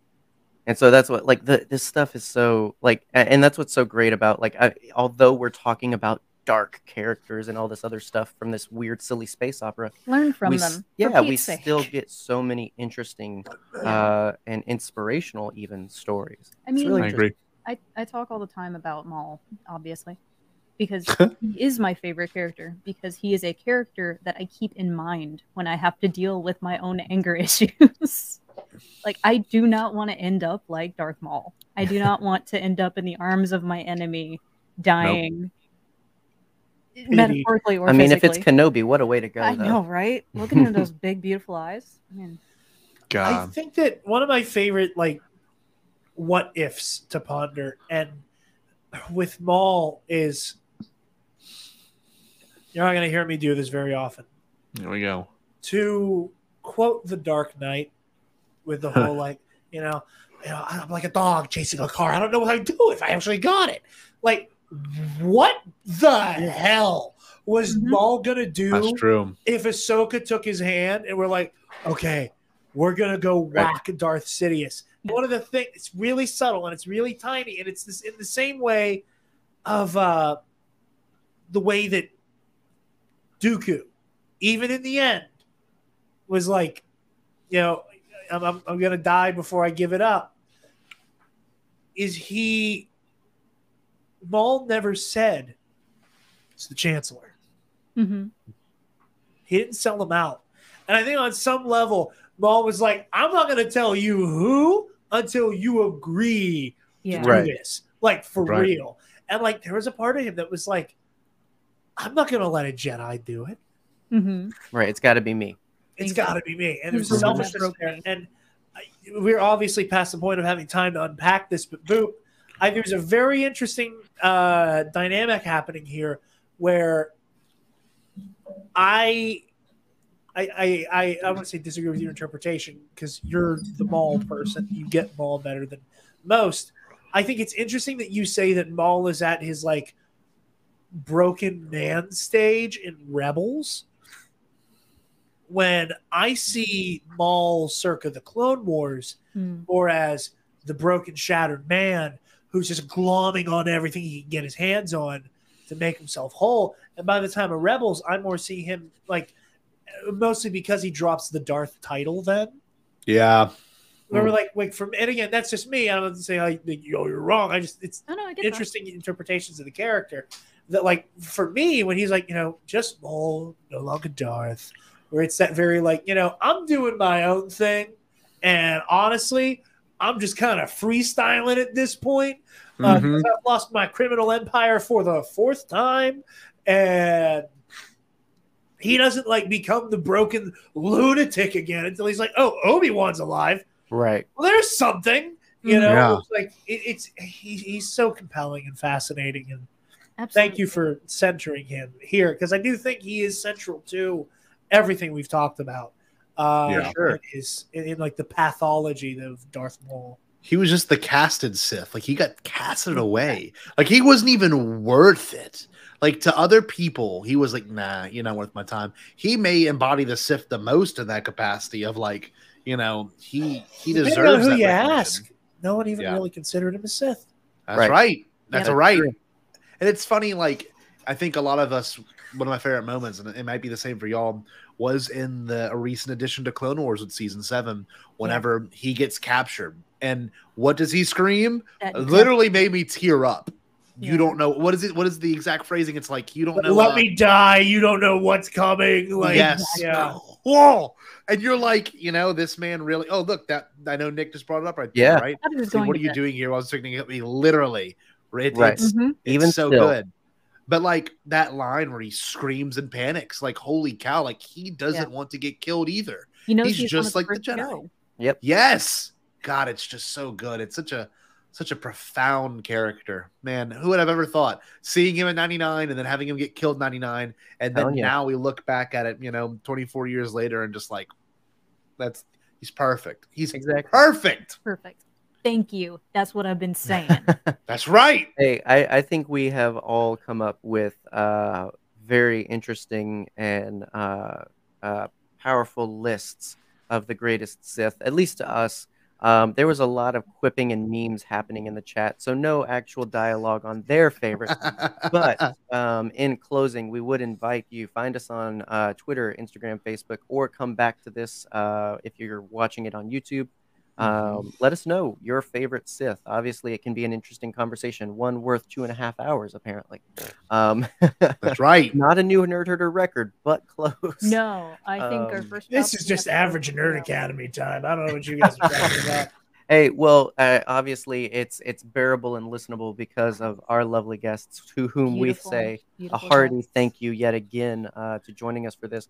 A- At the end of the day, Nerd Herder is about us just getting to selfishly. Uh, we do Ben did the dark side in that aspect. We selfishly just have fun conversations with our friends, That's and true. some weirdos on the internet seem to like listening to that. So you know what what what are we to deny the people? Um, Exactly. So uh, if you liked it, make sure that you let us know by liking it, rating it, or sharing it. Uh, that always does a lot of good to grow the conversation, grow uh, the the cult that is Nerd Herder. That's right. Um, you know, I don't know if we've established the hierarchy in theology yet, but uh, uh, we've established we did we do know Scotty is God, G A Um, Christ. G A W D. Mhm. Uh, Yeah. We have Boop Jesus. Uh. Boop Satan. Boop Satan. Uh, Boop I guess Satan. Jared, you can be Jesus. Um, Jared St. One could say Boopsifer. Boopsifer. Oh Boop gosh. Siffer. Change the handle. There we go. yes, right. We, we love our weird space friends. Um, and uh, shout out to all those who were She in goes for the chat phone. for this. Yes. Oh, we were lucky to be here. Look, I'm not gonna lie. Nerd Herder, I've listened to y'all a handful of times, and obviously I know Boop real well just from interactions and being a part of the Bombad fam and everything. But like to be on it means a lot. And I know we've talked about doing episodes about Lord of the not Lord of the Rings, Legend of Zelda. We've talked about doing episodes in different fandoms, which we still need to, you know, actually follow through with. Uh Yeah. but but that being said, right, I'm, I feel very lucky to be on here. And I love the the the welcomeness that I felt, and I don't know, I I really admire y'all. Y'all are great people, and you're good friends of mine. And I don't know, it's just we- we're so lucky to have, like Nick said, weird space friends in this capacity. We really Yeah. are, in like every way. Absolutely. And Jared, yeah, Jared lost to me in trivia. You guys were so sweet as to move the day so I could even be on to begin with, and that Yes. again very much made me very Oh, happy. absolutely. A- And and well well worth the change to be able to have this lovely conversation, and and we would do it again in a heartbeat uh, if it means getting to hang out with these awesome people. So uh, thank you again. We can't say much more, but uh, yes, please. Uh, their handles are in the description, but be sure to check out Jared uh, over on Twitter uh, as well as Nerd Academy podcast, uh, and also uh, Scotty uh, for his ridiculous cryptid memes and and just uh, off the handle, Sometimes he gets non-contextual uh, tweets. Um, but if you if you want more of his uh, brainy passion, you can also check out Bombad Cast. That's right. Um, and just just lovely people, lovely people to have in your ears and eyes. Mhm. Uh, however you digest their content, uh, it is well worth it. As uh, much as I hate him, I do love having Scotty in me. Yeah, he's Lord. Also, Jared, uh, I don't want to show you up, but I thought of a much better one. Beelzebub. Beelzebub.